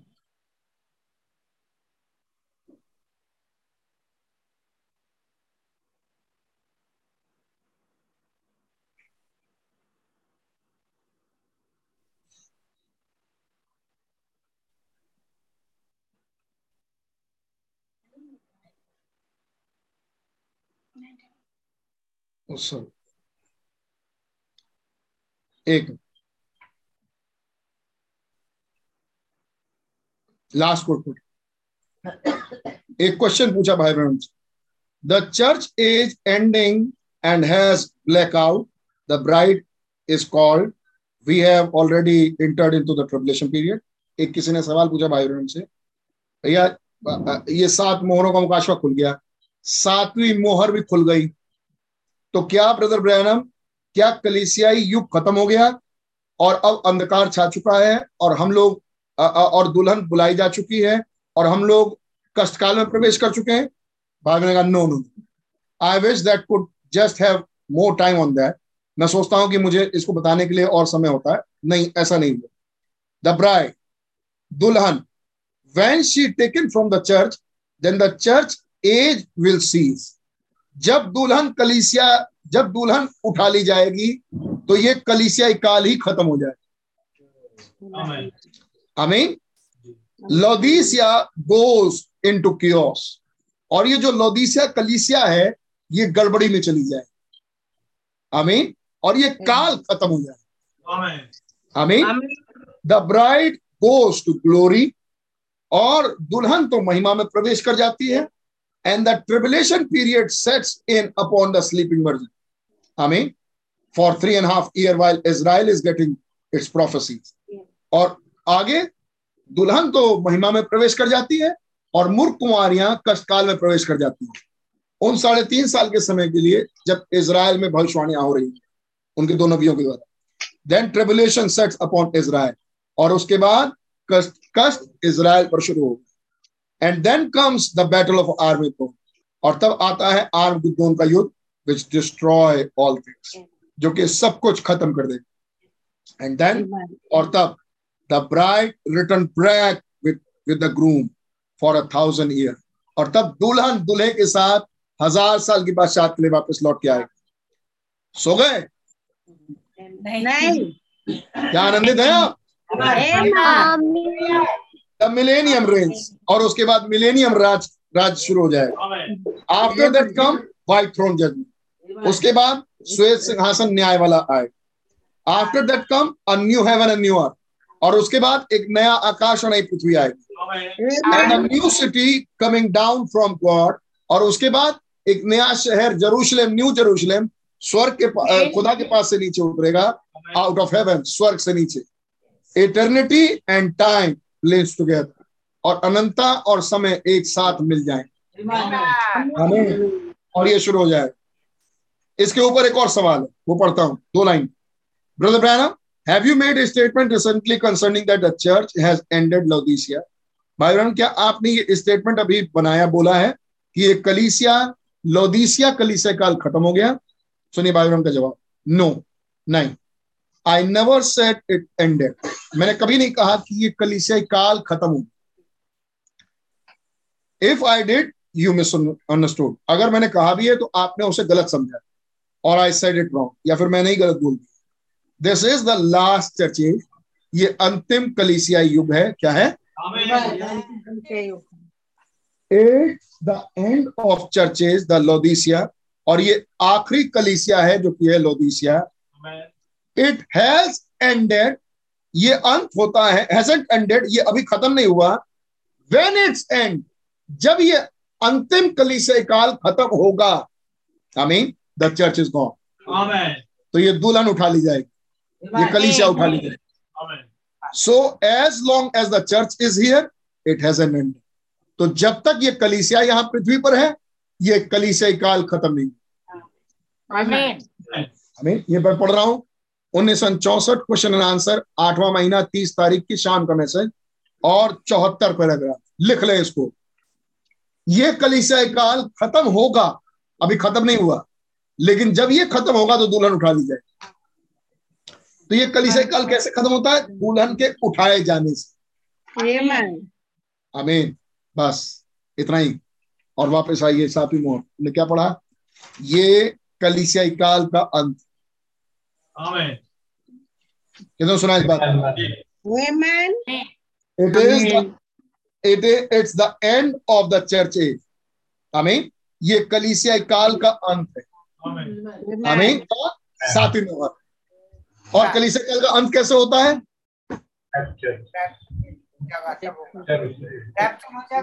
रैप्चर और कलीसिया काल अंत। आमीन। तो अगर यह सातवीं मोहर कलीसिया काल को अंत कर रही है तो क्या कर रही है? रैप्चर। आमीन। ये सातवीं मोहर का संबंध दुल्हन के रैप्चर से है, द मिस्ट्री। और जैसे ही दुल्हन इस सातवीं मोहर के भेद में आती है, आमीन, वो उड़ जाती है। जैसे ही वो इस भेद में आती है तो वो अपने मिस्ट्री ऑफ गोइंग में आ जाती है, वो अपने ऊपर उठाए जाने वाले भेद पर आ जाती है। और ये सातवीं मोहर का हिस्सा इस कलीसिया काल को दुल्हन के रैप्चर से अंत करता है। लौदीसिया खत्म। आमीन। और अब जो बचे रह गई कलीसिया वो कष्टकाल में। कष्टकाल में लौदीसिया नहीं है। आमीन। कष्टकाल में तो अब सारी कलीसिया है, मूर्ख कुंवारियां भी।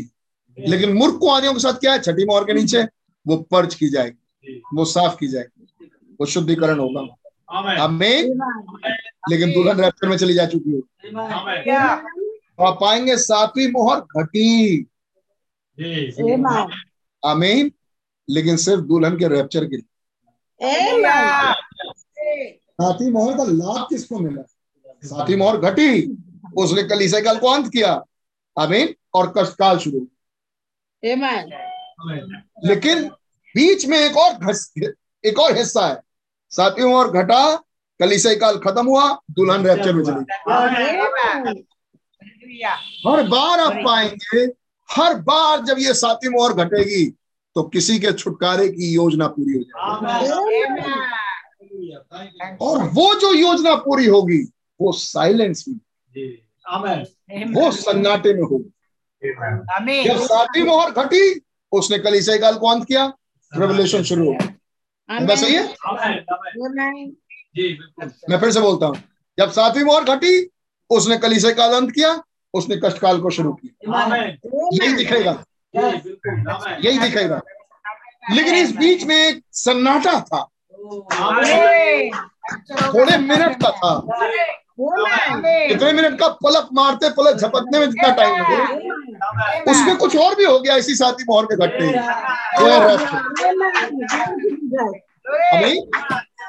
जैसे है ये हमारे लिए रैप्चर को लेके आ रहा है, ऐसी ही हर चीज के लिए सातवीं मोहर घटेगी। आमीन। सातवीं मोहर घटा और जो धधकता भट्टा था उसका अंत कर देता है। लेकिन उसी में क्या होता है? नई पृथ्वी आ जाती है। ये जब जब सातवीं मोहर के हिस्से में छुटकारे वाली योजना है वो साइलेंस में, वो आध घड़ी में। आमीन। तो क्या हमारा और आपका रैप्चर इसी आध घड़ी में है? इसी 28 मिनट में ही? आमीन। 28 मिनट का कोई हिस्सा हमारे और आपके रैप्चर से संबंधित है। और जैसे ही हम अपने साइलेंस पर आते हैं, हम उस सातवीं मोहर के हिस्से में आते हैं, हम गायब हो जाते। क्या है उस सन्नाटे में? हमारा और आपका नया। आमीन। हमारे और आपकी नई बॉडी, हमारे नए नाम का एक नई देह। आमीन।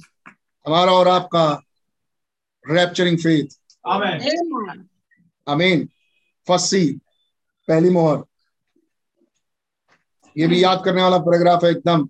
1963 मोहर खुली। 1963 मोहर खुली। 1963 दूत उतर के आए, माइटी एंजल आए। पहली मोहर पैराग्राफ नंबर 63। आमीन। सन 1963 मोहर खुली, पहली मोहर पैराग्राफ नंबर 63। पढ़ी हुई। जैसे जैसे हम आगे बढ़ रहे हैं, ध्यान दें कि क्या घटित होता है। यहाँ यहाँ है इसकी योजना. Here is the plan of it. यहाँ है उसका plan.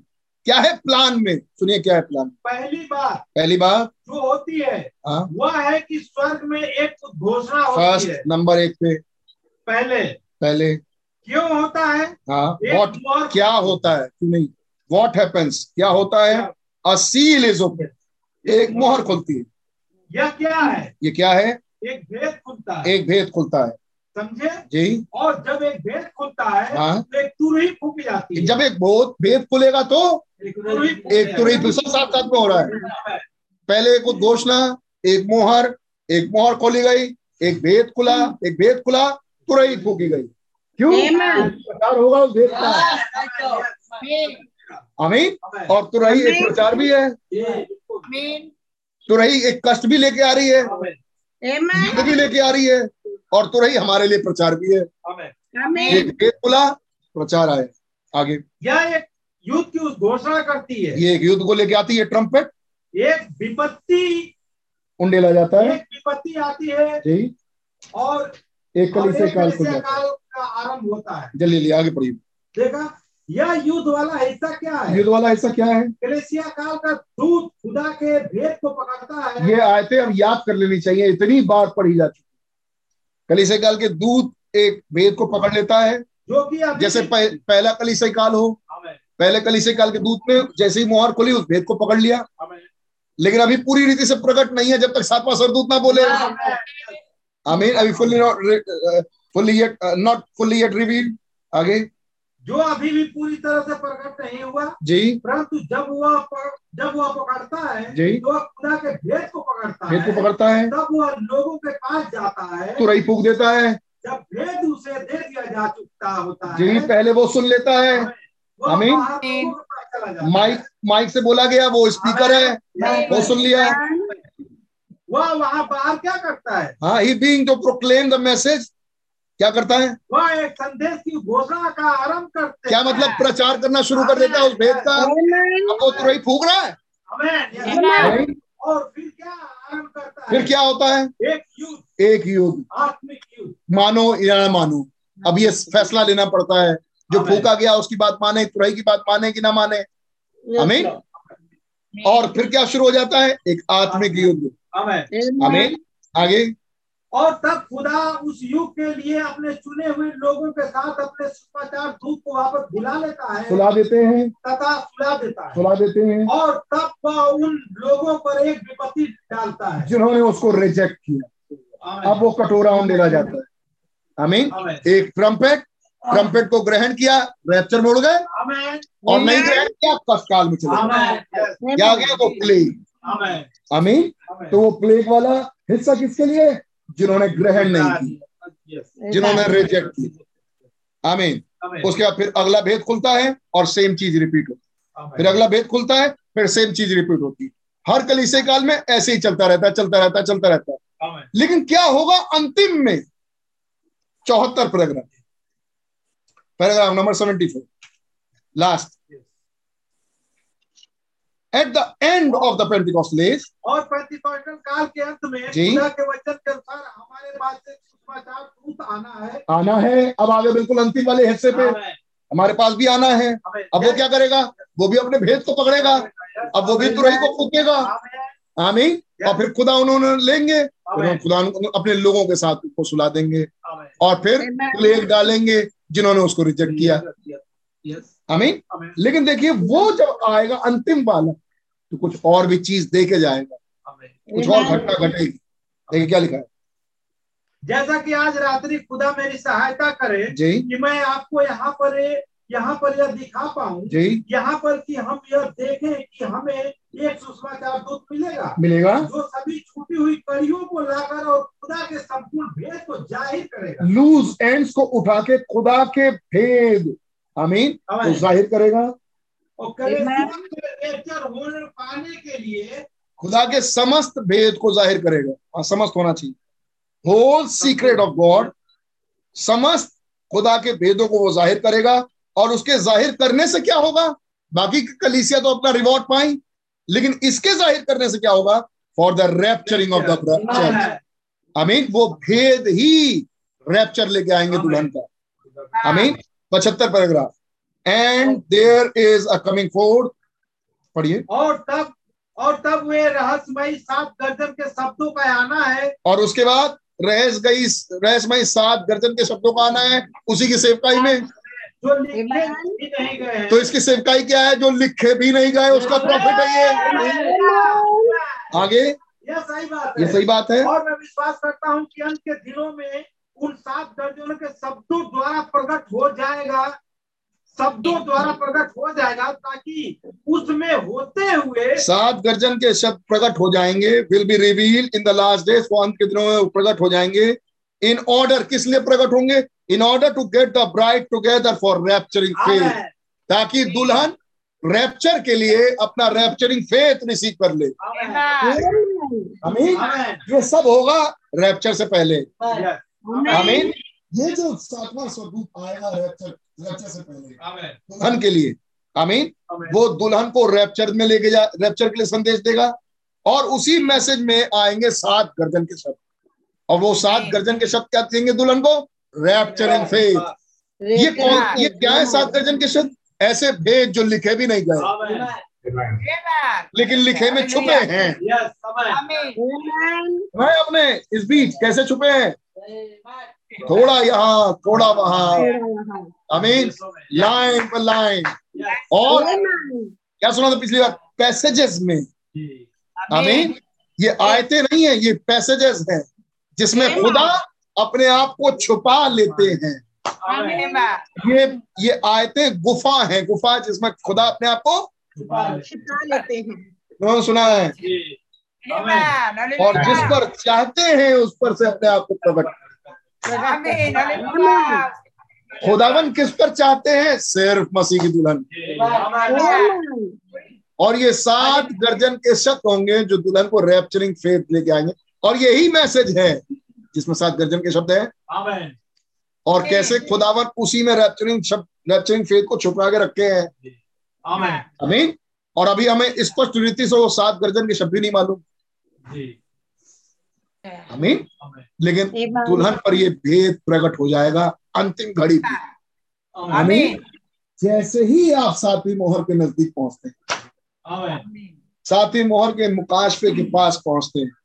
Amen is the mystery of God वो आपके जाने का तो उस गर्जन के भेदों में क्या छुपा हुआ है आपके रैप्चर वाला विश्वास। आमीन जो लिखे भी नहीं गए छुपे हैं आ गए मैसेज में लेकिन वहीं पर है वो रखे हुए आंखों के सामने लेकिन खुदावन निकलते नहीं बाहर क्यों इंतजार कर रहे हैं उस 28 मिनट में से कोई एक हिस्सा है। आमीन और वहां होगा वो क्या होगा हमारे लिए एक सीक्रेट वो क्या होगा हमारे लिए एक सन्नाटा जहां कुछ बात प्रकट होगी दुल्हन उसको कैच करेगी और प्रिपेयर हो जाएगी उड़ने के लिए और फाइनली ये सब कुछ कहाँ होगा उस 28 मिनट का कोई हिस्सा यहाँ पर है एक बड़ा हिस्सा उस 28 मिनट का एक बड़ा जिसमें अब प्रवेश करेगी अब तक की नहीं है अब करेगी। और क्या कह रहे हैं भाई ब्रह्म जैसे ही आप इस सात मोहरों के मुकाशफे सातवीं मोहर के भेदों के में आते हैं आमीन उसमें आते हैं घुसते हैं उन गर्जन के शब्दों में जैसे आप घुसते हैं आमीन यह है आपके ऊपर उठाए जाने का यह जाने का आमीन गॉड ब्लेस यू ऑल खुदा ना आपकी और मेरी बड़ी मदद करे। अभी बहुत कुछ है जो हमें जानना बाकी है लेकिन खुदावन हमें उस दिशा में लेके जा रहे हैं पढ़ने की जिज्ञासा रखें और कोशिश करें खुदावन मदद करें। तुरही की आवाज को बहुमूल जाने आमीन तुरही की आवाज को कैच करें आमीन पहरुए ने जो बोला उसको कैच करें आमीन बोले हुए शब्द जो हम पढ़ रहे हैं पहरुए इसको बहुमूल जाने जो इस घड़ी में खुल रहे हैं वो बहुमूल जाने अगर जानेंगे तो लाभ आपका होगा मरेंगे नहीं लाभ मेरा होगा मरेंगे नहीं और हम रैप्चर में उठाए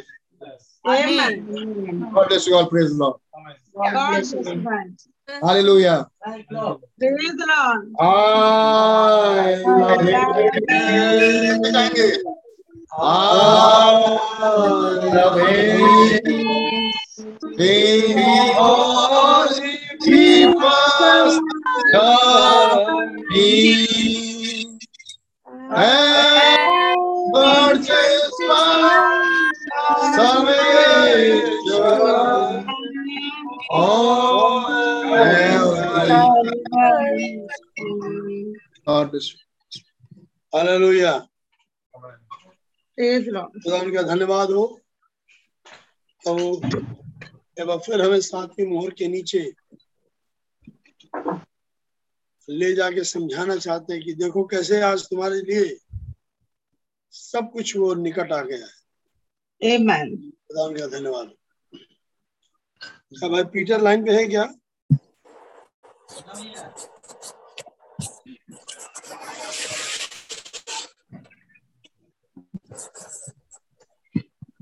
पीटर प्रार्थना में वही करेंगे लाइन पे।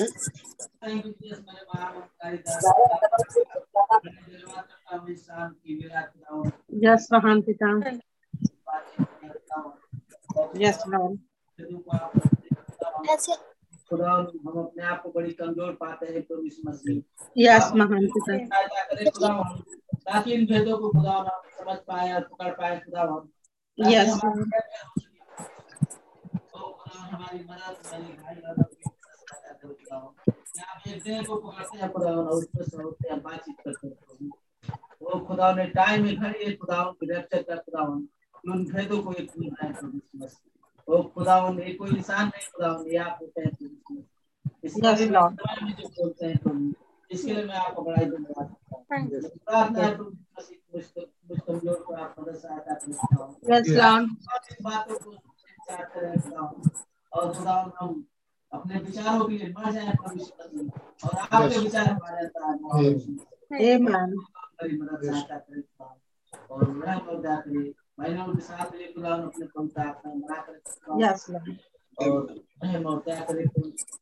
सारी दिक्कत परेशानियों की आपकी ज्यादा रहे और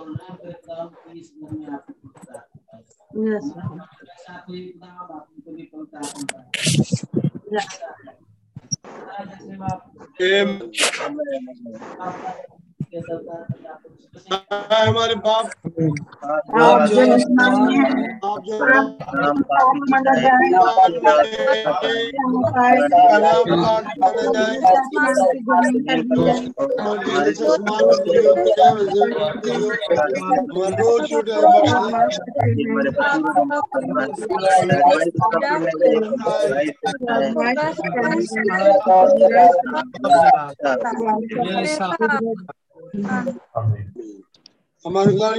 फजल और आत्मा की सहभागिता अभिषेक अब से ले जब तक हमेशा हमेशा हमारे से बने।